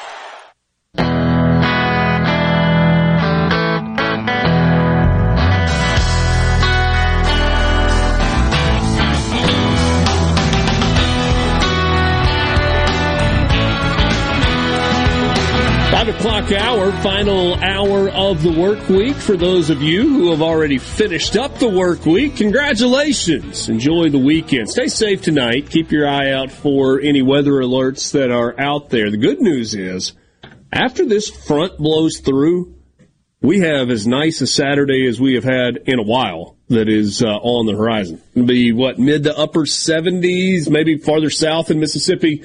Be in the 80s tomorrow. Going to have some sunshine. Be a good day to either be at the ballpark or get some stuff done in the yard, or maybe you fire up the grill. Maybe it's a crawfish boil. Whatever it is, we hope you have a great weekend. Richard Cross, Michael Borky, and Brian Hadad with you through this five o'clock hour in the Pearl River Resort Studios. Pearl River Resort is the home of the sports book at the Golden Moon Casino. It's inside the Golden Moon. Sports book at Timeout Lounge. Great food. Plenty of TVs to watch games. You can uh, go directly to the the ticket taker. It's not the way to describe it. I guess the uh, whatever where you place your bets, where you talk to a person, or you can go- Kiosk. no, no, no, no. Oh. You can Go go to the the actual. like the register. Okay. Yeah. You can deal with a person and place your bets that way, or you can go to the kiosk and place them manually on your own without anybody else, or you can go to one of the crystal terminals where you can sit, and you can live bet, and you can place multiple wagers. Whatever it is you're looking for, you can uh, you can do all of that at the Golden Moon Casino, part of Pearl River Resort. Uh, you're welcome to join us on the C text line, 601 879 4395. 601 879 4395. I want to hit a couple of things on here because uh, Mississippi State's off to an 0 3 start in baseball in league play.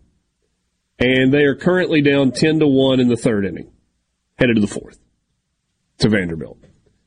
And the range of emotions on the text line from folks listening are kind of all over the place. We get this one fire the staff. We get another one that simply says unacceptable. We get another one that says so depressing. And all of those sentiments are, are fine, right? We're not, we're not telling you how to feel about it, regardless. But hey, Dad, it's, it's kind of, it's kind of all over the board right now. There's resignation, there's frustration, there's anger, there's like call to action with changes in the direction of the program from a leadership standpoint. All of those things are in play, and it's magnified. It's not just that Mississippi State is losing baseball games. I, I'm just going to rip the band aid off of it. They look terrible in the process of losing these games right now. And I think that's the part that's got fans so just at a loss for what to do and how to handle it. I mean, every everything you said, you know, the, the, the overriding theme is nobody's happy. Yeah. And I mean, your last three games now, 12-3, 17-3, it's 10 to 1 in the the fourth right this second. I mean, no offense to these schools, but you could send Jackson State, Alcorn State, or Mississippi Valley State to play Vanderbilt and Kentucky and get scores like that. That's not Mississippi State baseball. It never has been. This, this, I mean, even, you know, State had a bad year in 2015, right? That was the year where, uh, they, they just fell apart and it wasn't a good season. But that team was competitive in games. You know, they, they weren't getting to run off the field each and every week when they play in the SEC. This is, I mean, the way this series has started makes you think that it's going to be another long, long weekend for the Bulldogs. I mean, th- there's no way it can go on like this. Either either at the end of this season, you're gonna have to if if it continues like this the rest of the year. I mean, State will find a way to win a game here or two. Just you know, I'm not saying they're going to go two and 28 in the conference, but if you finish last again, you have to you have to decide what you are. Either you you are a championship program, an elite program, or you're not. And if you're not, that's fine. Everybody can just go out and cook out and enjoy themselves in, in the stadium and whatever.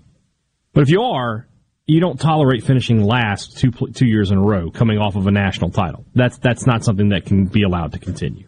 Yeah. Borky raised a question to me during the break, and I think it's a fair question because he, he said he's seen some of the sentiment that, like, you know, how can a team with this much talent, yeah, continue to lose games like this? Is it possible that there is a talent issue here? Now, now look, we know Hunter Hines is a really good baseball player who is going to put up big numbers. We know Kellum Clark is is really talented, right? I mean, so there there are some exceptions, but there's some places in this lineup and in the defensive lineup where there are problems, significant problems.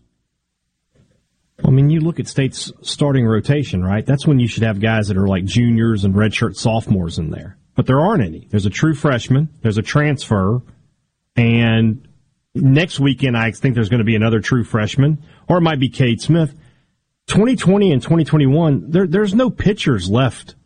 Hardly any pitchers left from those two signing classes. I did a podcast about this uh, earlier this week, and State just missed on so many guys. I mean, I understand it's baseball. You're going to miss on guys. A lot of your top guys are going to go pro, and that's part of the game. But who who who is contributing to this team from those those two classes? And most of the ones that are, you know, are in the are in the batting order. They're, you know, Kellum Clark and Lane Forsythe and those guys. You just don't have you just don't have any pitchers with any any veteran guys who have you know. I mean, Casey Hunt, he, you expected him to be a starter this year, but he, I don't think he's he's a starter. I think he's a reliever. You see what's going on with Cade Smith, and then you got to put you know you're putting a true freshman out there on Friday nights, and you so you know you see what happens. This two yeah. weeks in a row he's gotten you know squared up. By the way, this is the time where normally we would have the college football fix today on this Friday with baseball going on. We'll just call it the college baseball fix. The college baseball fix today. Normally the college football fix is still driven by Ford and your local Mississippi Ford dealers. Truck month is winding down. Don't miss on your opportunity to get into an F Series, the best selling truck in America for the last 46 straight years. The all new Ford Super Duty. Or if you're looking for a pickup, try the Ranger or the Maverick. You can do all of that at your local Mississippi Ford dealer today. Richard Cross, Brian Hadad, and Michael Borky. So you, you talk about no pitchers or, or, or lack of pitching. That's not fair to say no pitchers. Lack of pitching. Mm-hmm. Hadad, for as long as I have watched Mississippi State baseball, it's not as long as you have. There's always been a dude. Multiple. Right? You know, multiple usually, but I mean, at the front end of it, there's always been a dude. Going back to, you know, I mean, if you really want to go back to like mid 80s, you're talking about, you know, Cowboy and all those guys. Yeah. But but I'm thinking like Eric Dubose forward. Mm-hmm. You go Eric Dubose, you go Paul Maholm. Uh, you want to fast forward to Chris Stratton yeah, fast forward there even to Will Bednar from a couple of years ago. And I know I left a million guys out. Yeah. But with Cade Smith, and, and I'm not sure that Cade Smith is in like the top of the rotation mold of some of those guys that we've talked about. But he was your opening day starter, and you haven't had him since opening day or briefly into the second start of the season. That guy doesn't exist. And so you were talking about from a recruiting standpoint, I mean, the, the, the draft gets everybody, right? I mean, you, you, look at Ole Miss's class from a year ago. It was a like this freshman class. It was a really, really good class, but they still missed on the top two guys in the class that would change the way we looked at the Ole Miss baseball team. We've seen Florida go through cycles where they just got hammered by the draft on both ends, right? Lost a bunch of guys to the draft and then had an incoming recruiting class that gets decimated by the draft as well. So there's an effect for everybody. And Mississippi State has dealt with that through the years. They've been fortunate to get guys on campus before that you didn't think were necessarily going to get there. But it still is, it's still a really weird spot well, to not, not see a dude at the front of the rotation. It's, but it's not even those guys. It's the guys they've gotten to campus who couldn't play who have all transferred out. You know, they signed a kid last year, Jack Walker, who was the national pitcher of the year coming out of high school. You know, that, I mean, that's that's something, right? You think it yeah, would be, sure. And he's he's already gone. He's already gone. He's already transferred out. You know, wasn't really effective last year, and so he moves on. Uh, a guy like uh, uh, Blaze Berry, who is now the Friday night starter for UAB, and I think if you know, I'm not saying the Friday night starter for UAB could be Friday night starter for Mississippi State, but I would think could be a, you wouldn't mind having him bullpen that you could use. I wouldn't mind having him, yeah. But that's another guy that, that that's gone, come and gone. And there's just a bunch of those guys like that for Mississippi State that they've just they either missed on, and obviously they missed on some some you know.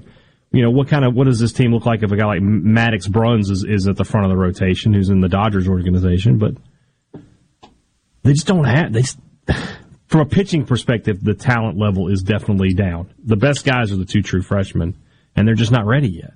We're going to do our best to perk everybody up when we come back with a Food Friday because we can all smile about that. Food Friday coming up next. That was your college football slash today baseball fix driven by Ford. Sports Talk Mississippi. Sports. Sports. On your radio and in the game. Super Talk Mississippi.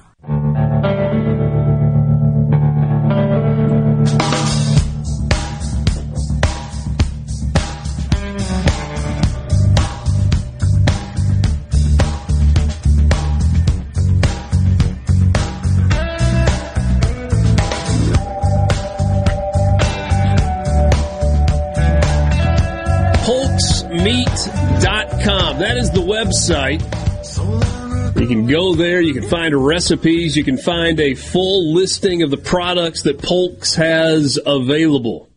Products like their original smoked sausage, their Cajun smoked sausage, the garlic and green onion sausage.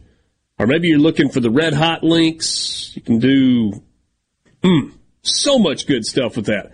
And I'll tell you an underrated thing, a little bit harder to find sometime, but absolutely perfect. Polk's sliced ham for biscuits. If you like ham biscuits in the morning, these are perfect. They're like biscuit size ham slices that are nice and thick. You can throw them in the skillet. You can throw them in the griddle. I guess if you wanted to throw them on the grill, you could do that. Whatever you want to do, and then throw them on a biscuit, and you have got breakfast that people will absolutely love. You can find all of that at your local grocery store. Just look for the Polks packaging, that bright yellow label with the blue Polks across it. And remember, no buts about it, folks. Picky people pick Polks. It's time for a Food Friday. I am making a commitment to myself that Sunday, when I light the grill, I'm going to branch out. I told you guys I feel like I'm I'm I'm too I'm going to pork chops on Sunday. I'm going to do pork chops on the grill on Sunday evening. The only question is what Sounds I do. good. I've always liked Greek seasoning on pork chops. I don't know if that's the best way to go. I would imagine that the Tony Chachere's Cajun seasoning would be really good on them as well. Do you need to marinate pork chops?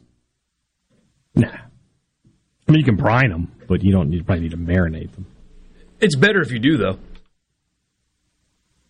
I might like early, like after church on Sunday, before we go to the baseball game, like go ahead and get them in a pan and put some olive oil on them and some salt on them, and just kind of let them sit that way, and then hit the seasoning before they go on the grill. Is that a good plan?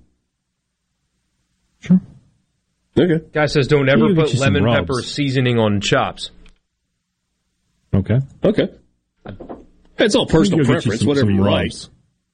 Y'all, y'all have an Academy Sports in Oxford? Uh, no, we don't. you don't? No, okay. no I don't know where there's, there's a Dick's here, but All right. and then couple Uh, I don't know what their outdoor section's like, but I don't think University Academy, Sporting Goods has a rub section. no, they do, and it's uh, they had, the one here in Starkville. They have all the the meat church rubs. I was going to tell you to go get some uh, some of their rubs, but Ooh, hold on, Kent. I need you to tell me a little bit more about this. This this sound Kent in Columbus says used a car, use a caramel glaze on the pork pork chops. Tell me a little bit more about that, Kent. You you have piqued my attention. Uh, we get one message says don't salt them ahead of time. That'll pull the moisture out. Ricky tells me to use Stubbs barbecue on chops. Okay. Uh, Greg suggests Zatarain's. We get the don't ever put lemon uh, lemon pepper seasoning on them. Okay. Um, here we go. There's our first submission of the day. I would like to participate in Food Friday. Three large pizza boxes and beer bottles are all we have. There is a grill in the corner covered with dust. Hey man, you got to eat. okay. So, you know, do your pizza thing and enjoy the evening, right? There are worse things to have than pizza and beer. Yeah. true. You could eat True. a salad. Somebody said that I've got to try lard infused pork chops. I would be all for that. I'm not sure that my wife is going to eat anything that is lard infused, whether she knows it or not. Certainly not if she knows it in advance. We'll see. Um, what about you guys this weekend? You cooking? What's it going to be, hey Dad? Damn. What's it going to be? I got four ribeye steaks sitting in the, uh, the fridge. Ooh. Ooh. We're doing, yeah, including a 16 ouncer for dad. And, uh, Look, is that a got cowboy? You those. got a little bony in there? Nah, it's, nah, not a bone. Heck yeah, that's the way to do it. You you get all I just went, all the weight. yeah, I found, I found a, a pack of three and I was like, well, I need one more. So I just walked over to the counter and figured out which one I thought looked the biggest. So I was like, I'll take that one. And there we go. Beautiful. Attaboy. So I got that. We'll do some, uh, some twice baked Mm-hmm. and, uh, some, uh, chimichurri Brussels sprouts. You make your own twice baked, or you get them pre-made? I make 'em- I make them myself. Okay. Bake them until you can put a fork through them, cut them in half and scoop them out. Stick of butter, shred some cheese. I'll do up some bacon, a little seasoning, a little MSG. Mash it all together, put them back in till they're nice and golden brown. Mm. That sounds good. Ribeye is the best cut of steak, by the way. The the more agree. fillets I have, the worse I think they are. And they're the most expensive, and it's like they're the they have the Oh. least flavor.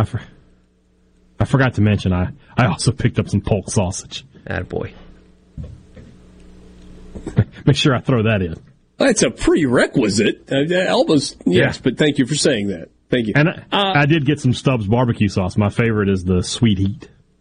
Ooh, very good, very good. That, that's my, uh, that is my favorite off the counter barbecue sauce. Porky, I love a ribeye, but to me, a fillet is just so much easier, and I don't have flavor issues with fillets. It's just not the same. It's not as good. Especially if you're going to have a big one and it's it's a taller cut, so the the flavor when it's seared off, it doesn't penetrate as well as a flatter ribeye. I'll take your word for it. It's just I have a refined palate. Oh, okay. Yeah. What are you What are you cooking there this weekend, Mister Refined Palate? Tell me more. I, I want to do a, uh, a smoked salmon dip. That that's that's the plan, and I've I've got to get on Google before I really decide because hadn't thought twice about food plans for the weekend uh, up until you know before the show begins.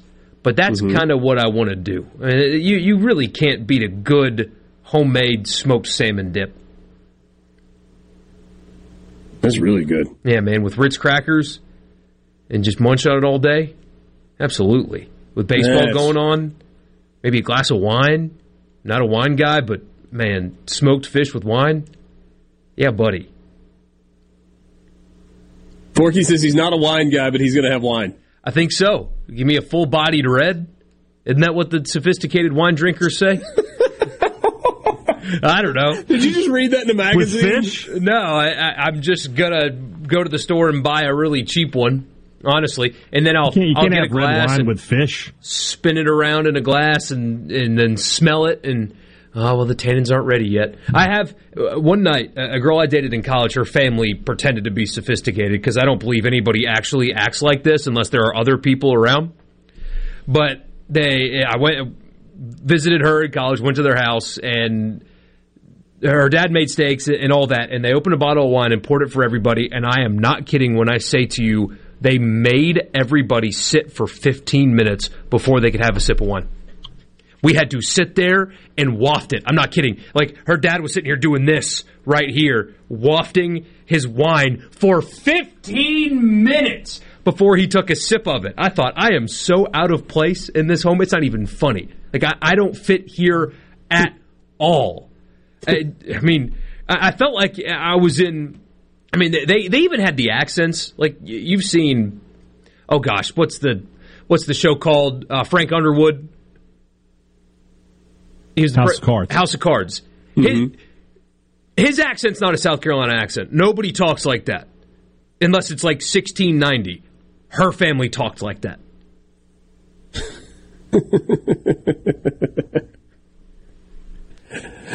Debbie sending us some pictures and some videos. This is great stuff. They did bone-in ribeyes, fillets, broccoli, and twice stuffed baked potatoes, along with crawfish stuffed boudin and bacon and wrapped asparagus.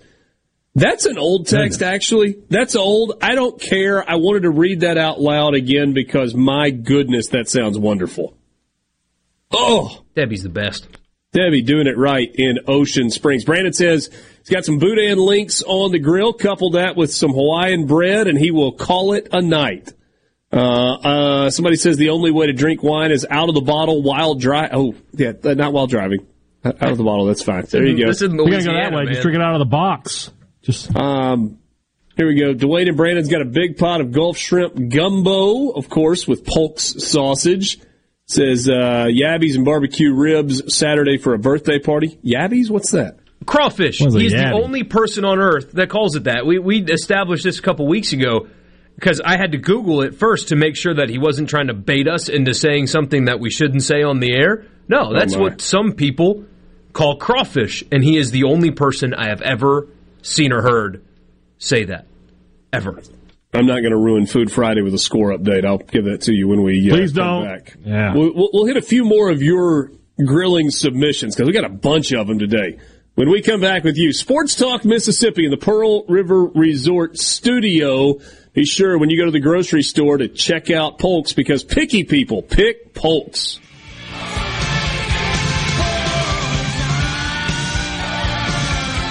Mississippi app.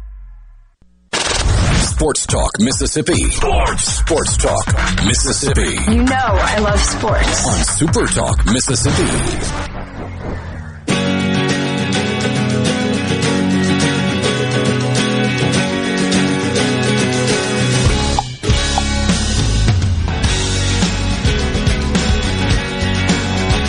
Mississippi with you. Thanks for being with us on this Friday afternoon. Just finished up a Food Friday presented by Polks and polksmeat.com. That's the website. Get your Polks at your local grocery store. If they don't have it, find the meat department manager and ask him to get Polks because, again, picky people pick Polks. I say we finished it.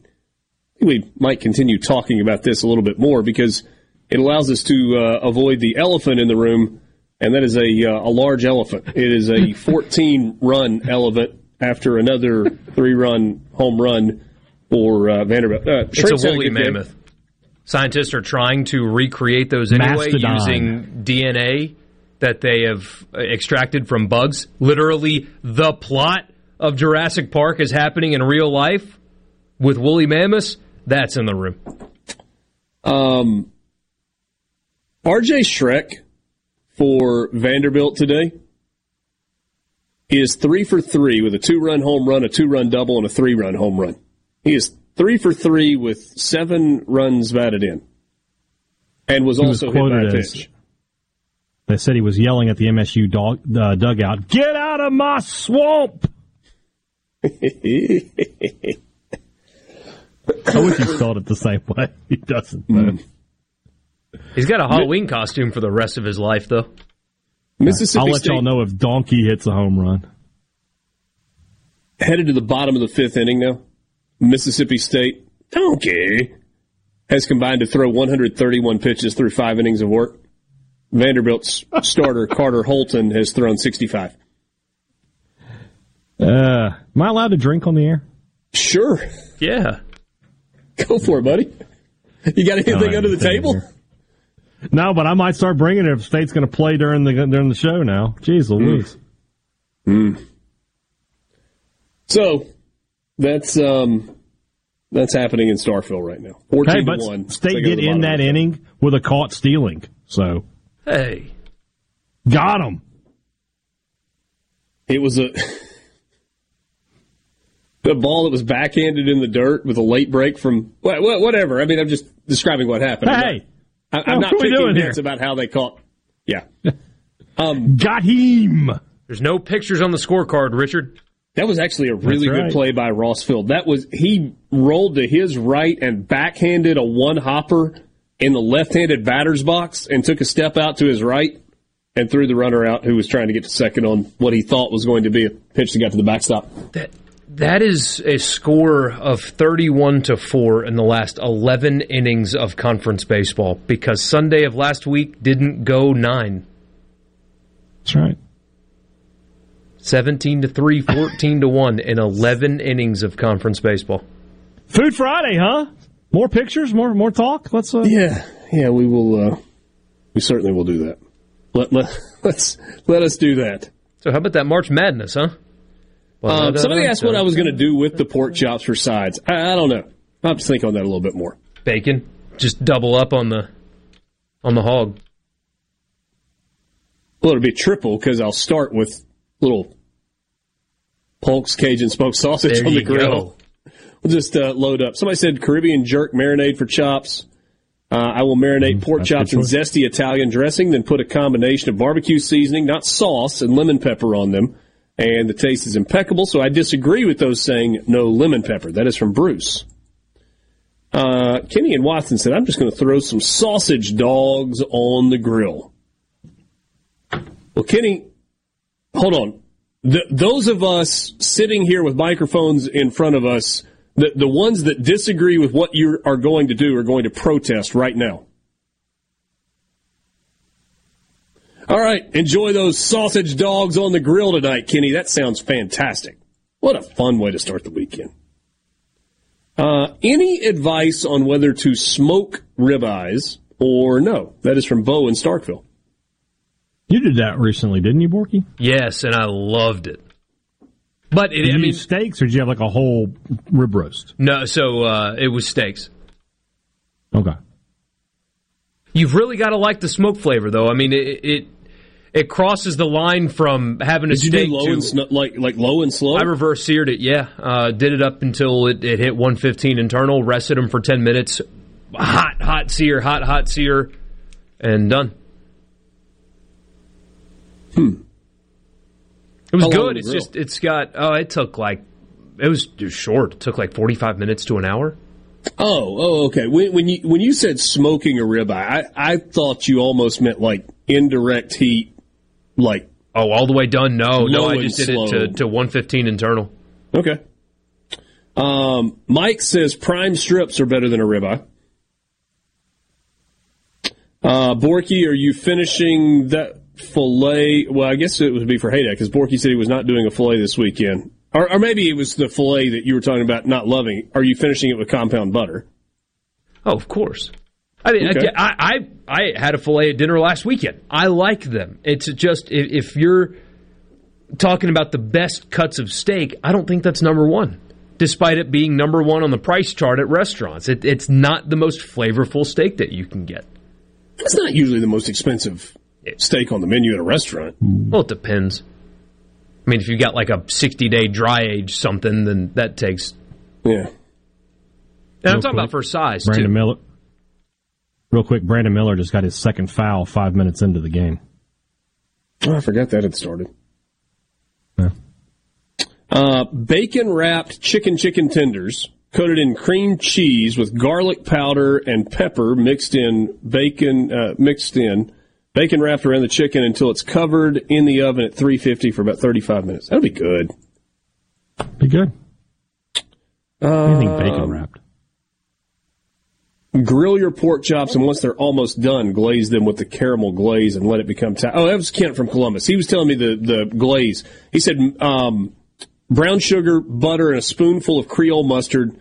Melt down the brown sugar and butter. Once it's to a smooth, creamy consistency, turn off the heat, and then add a couple of spoonfuls of Creole mustard.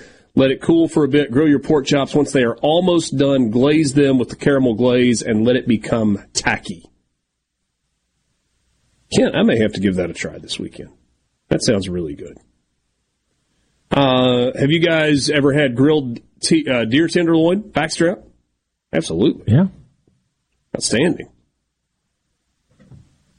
Um, Stephen Brookhaven Borky says never a full bodied red with fish. Oh, I was. I know.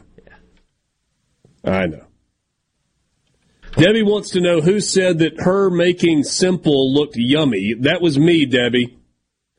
She sent us. She said they were doing um, hamburgers, hot dogs, and brats with homemade fried corn, uh, homemade fries, corn, and cheesecake, and chocolate chip cookies. Boys, it's not really what it looks like when I do burgers and hot dogs. I mean, she's got gourmet looking burgers with mushrooms on top, cheese, got homemade fries, got corn. That's a chocolate chip cookie cheesecake, by the way. Yeah. Yeah. My mom used to make those. hmm Can we please not talk Mississippi State baseball? They This put is a run up We're the doing board. We're doing it. Hey, hey. Um, number one state, ribeye. End of story. Oh, Mike's doing a big cookout at the baseball game tomorrow. Listen, excuse me. He's he sent the menu. I've actually had these before from Mike. He does smoked pot roast sliders of provolone and smoked onion horseradish sauce, and they are fantastic.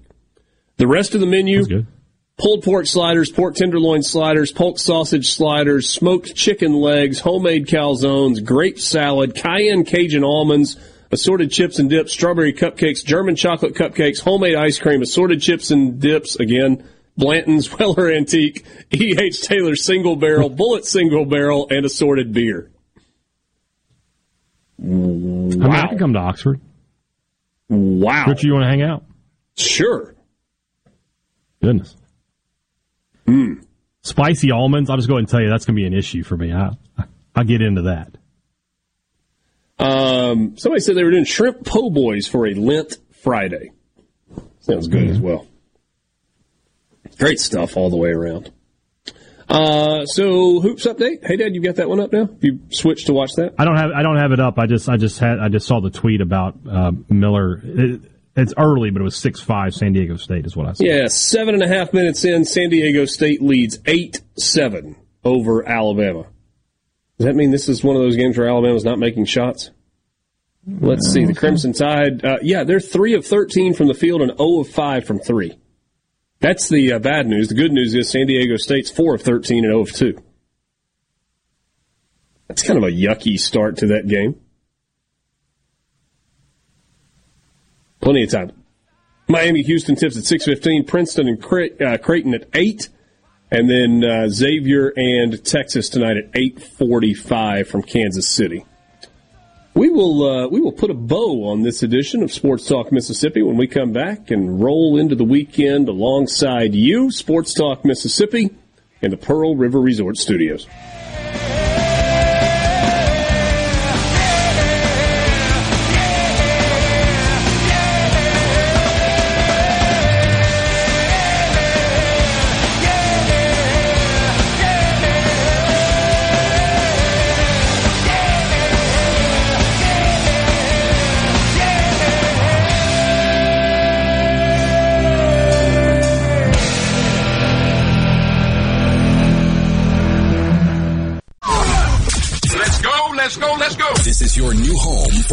Exclusive sports coverage here in the Magnolia State. Sports Talk Mississippi on Super Talk Mississippi.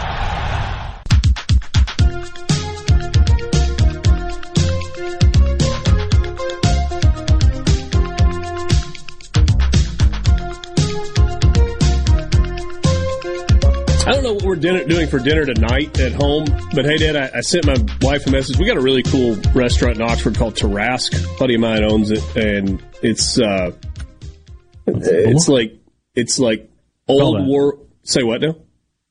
Spell it. T A R A S Q U E. Tarasque. Italian food. Yeah, and it's they describe it as old world comfort food. They have a butterbean hummus that is as good as anything you have ever put in your mouth. It's got like a lemon flavor to it. It is so good. So I sent Jane a message like, "Hey, you may grab a couple orders of that on the way home," and her response was, "Duh." I okay then. Okay, that's uh, that's how we'll start the evening anyway. Um, looks good. Looks good. Looking for dessert. Ooh. my, oh, yeah, chocolate cream puff. I mean, You're in. my love language there. Yeah. Mike says Tarasque is the best restaurant in town. I mean, that's that's high praise. There's good restaurants in Oxford. It's Yeah. better than St. Leo. It's just different, different type menu. Okay. Okay. I think we're doing it's it's Jennifer's uh, birthday tonight, so I think we're doing hibachi tonight. Is what she wants. to do. Ooh, there you go. I think that's what you did last year for her birthday. She likes hibachi. So do I. It's normally what I do for my birthday. You know what I got to tone like? back the order though. I can't. I can't. Uh, They can do the can't onion do what I normally volcano. It's always a hit. I'm sure they will. Yeah. Love hibachi. It's it's the same thing. They do the same predictable. routine. So predictable. It's dinner egg with roll, theater. egg roll. Yeah, and then catch the shrimp. You I know? love it. It's awesome. I love it. The shrimp, Yeah. Oh yeah, where the they'll, they'll- eggs. I've been to places where they do shrimp. Wow. Yeah, They'll throw the shrimp sometimes. okay. It's great when I go with my family because I get to eat all the shrimp. Oh, Everybody yeah. else wants it. Um, join middays with Gerard Gibert. He will be live at the Communiversity this Tuesday. He'll tell that's this coming Tuesday, as we clarified earlier this week. He will tell you all about the Lowndes County Job Fair in conjunction with the Governor's Job Fair Network. Don't forget, country music superstar Morgan Wallen's coming to Oxford, and you have a chance to win tickets. You can register to win tickets by going to Tack of the Town in Hazlehurst, Celebration Nutrition in Columbus, or at Weathers Auto Supply in Tupelo, and many other locations. For the full list of places that you can register. Go to supertalk.fm slash Morgan Wallen to find the full list of registration locations. Winners will get two sweet seat tickets to see Morgan Wallen at Vaught Hemingway on Sunday, April 23rd. It is all brought to you by First South Farm Credit, King's Daughters Medical Center, Jumpstart Test Prep, and Toyota of Brookhaven. Dwayne and Brandon says, well, I will say it. Happy birthday to Hadad's wife. Oh, she's not listening. Thank you. She doesn't though. Yeah. She's there. You go. Um, Sports Talk Mississippi is brought to you in part by Genteel Apparel. Find them online at genteelapparel.com. All the new spring wear is available. It is in stock. It is on shelves at men's stores all across the state of Mississippi, including Kincaid's Fine Clothing in the Jackson Ridgeland area. Be sure to check them out. Don't forget about the collegiate collection. You can get your favorite team's gear that will help you look your best at the ballpark this spring. Genteel is the official apparel provider of Sports Talk Mississippi. Um, don't forget, women's college basketball tonight, Ole Miss and Louisville from Seattle in the nine o'clock hour. Check your local listings. It's uh, on ESPN. It's on ESPN or ESPN two. It's on ESPN. I think it's on ESPN. Yeah. So yeah, you've got uh, you got that coming up tonight. Um, Kim Mulkey's got a uh, striking blazer on. LSU leading Utah fifty to forty seven with seven minutes to go in the fourth quarter. Ole Miss Louisville tonight nine o'clock Central Time on ESPN. Um, Miami beat Villanova earlier today. All right, so one of the one of the higher seeds that knocked off a one seed has won again. Miami has done that. We'll see if Ole Miss is able to follow suit with a win against Louisville coming up later tonight. Hey, Sports Talk also brought to you by uh, Visit Oxford. Find them online at visitoxfordms.com. Be sure to follow them on TikTok, Instagram, Facebook, and Twitter for all the things that are happening in Oxford. Go to their website, click on the events page, and of course you can see the full lineup of things that are coming with the Double Decker Arts Festival online at visitoxfordms.com. Oh, hey, they, they just they, another one. Nah, I, I know, I know, I know. Was that a PB or a WP? That's a WP. Okay. And there's been a walk since then, so the bases are loaded, one out. State's changing pitchers again. I don't know why. Just, just it's over. Just get through the game. Top of the sixth inning, fourteen to two. Vanderbilt leading it over Mississippi State. Hmm. It's game time tomorrow. Two. you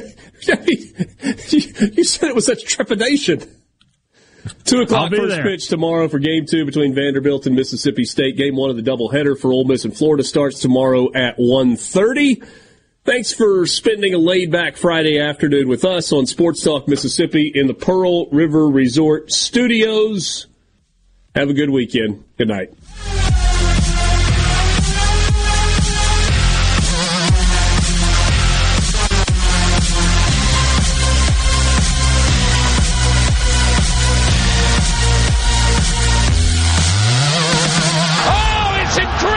Running a business is tough. If you're struggling with HR benefits and payroll, you're not alone. Many businesses just don't have the resources to keep up. That's where MWG Employer Services comes in. We provide a full range of employer services with everything from payroll to benefits to HR services and compliance and can create a custom plan that fits your needs and budget. We're a Mississippi based company that can help you focus on what you do best growing your business. Call MWG Employer Services today at 601 206 7966 or go to A SuperTalk Mississippi media production.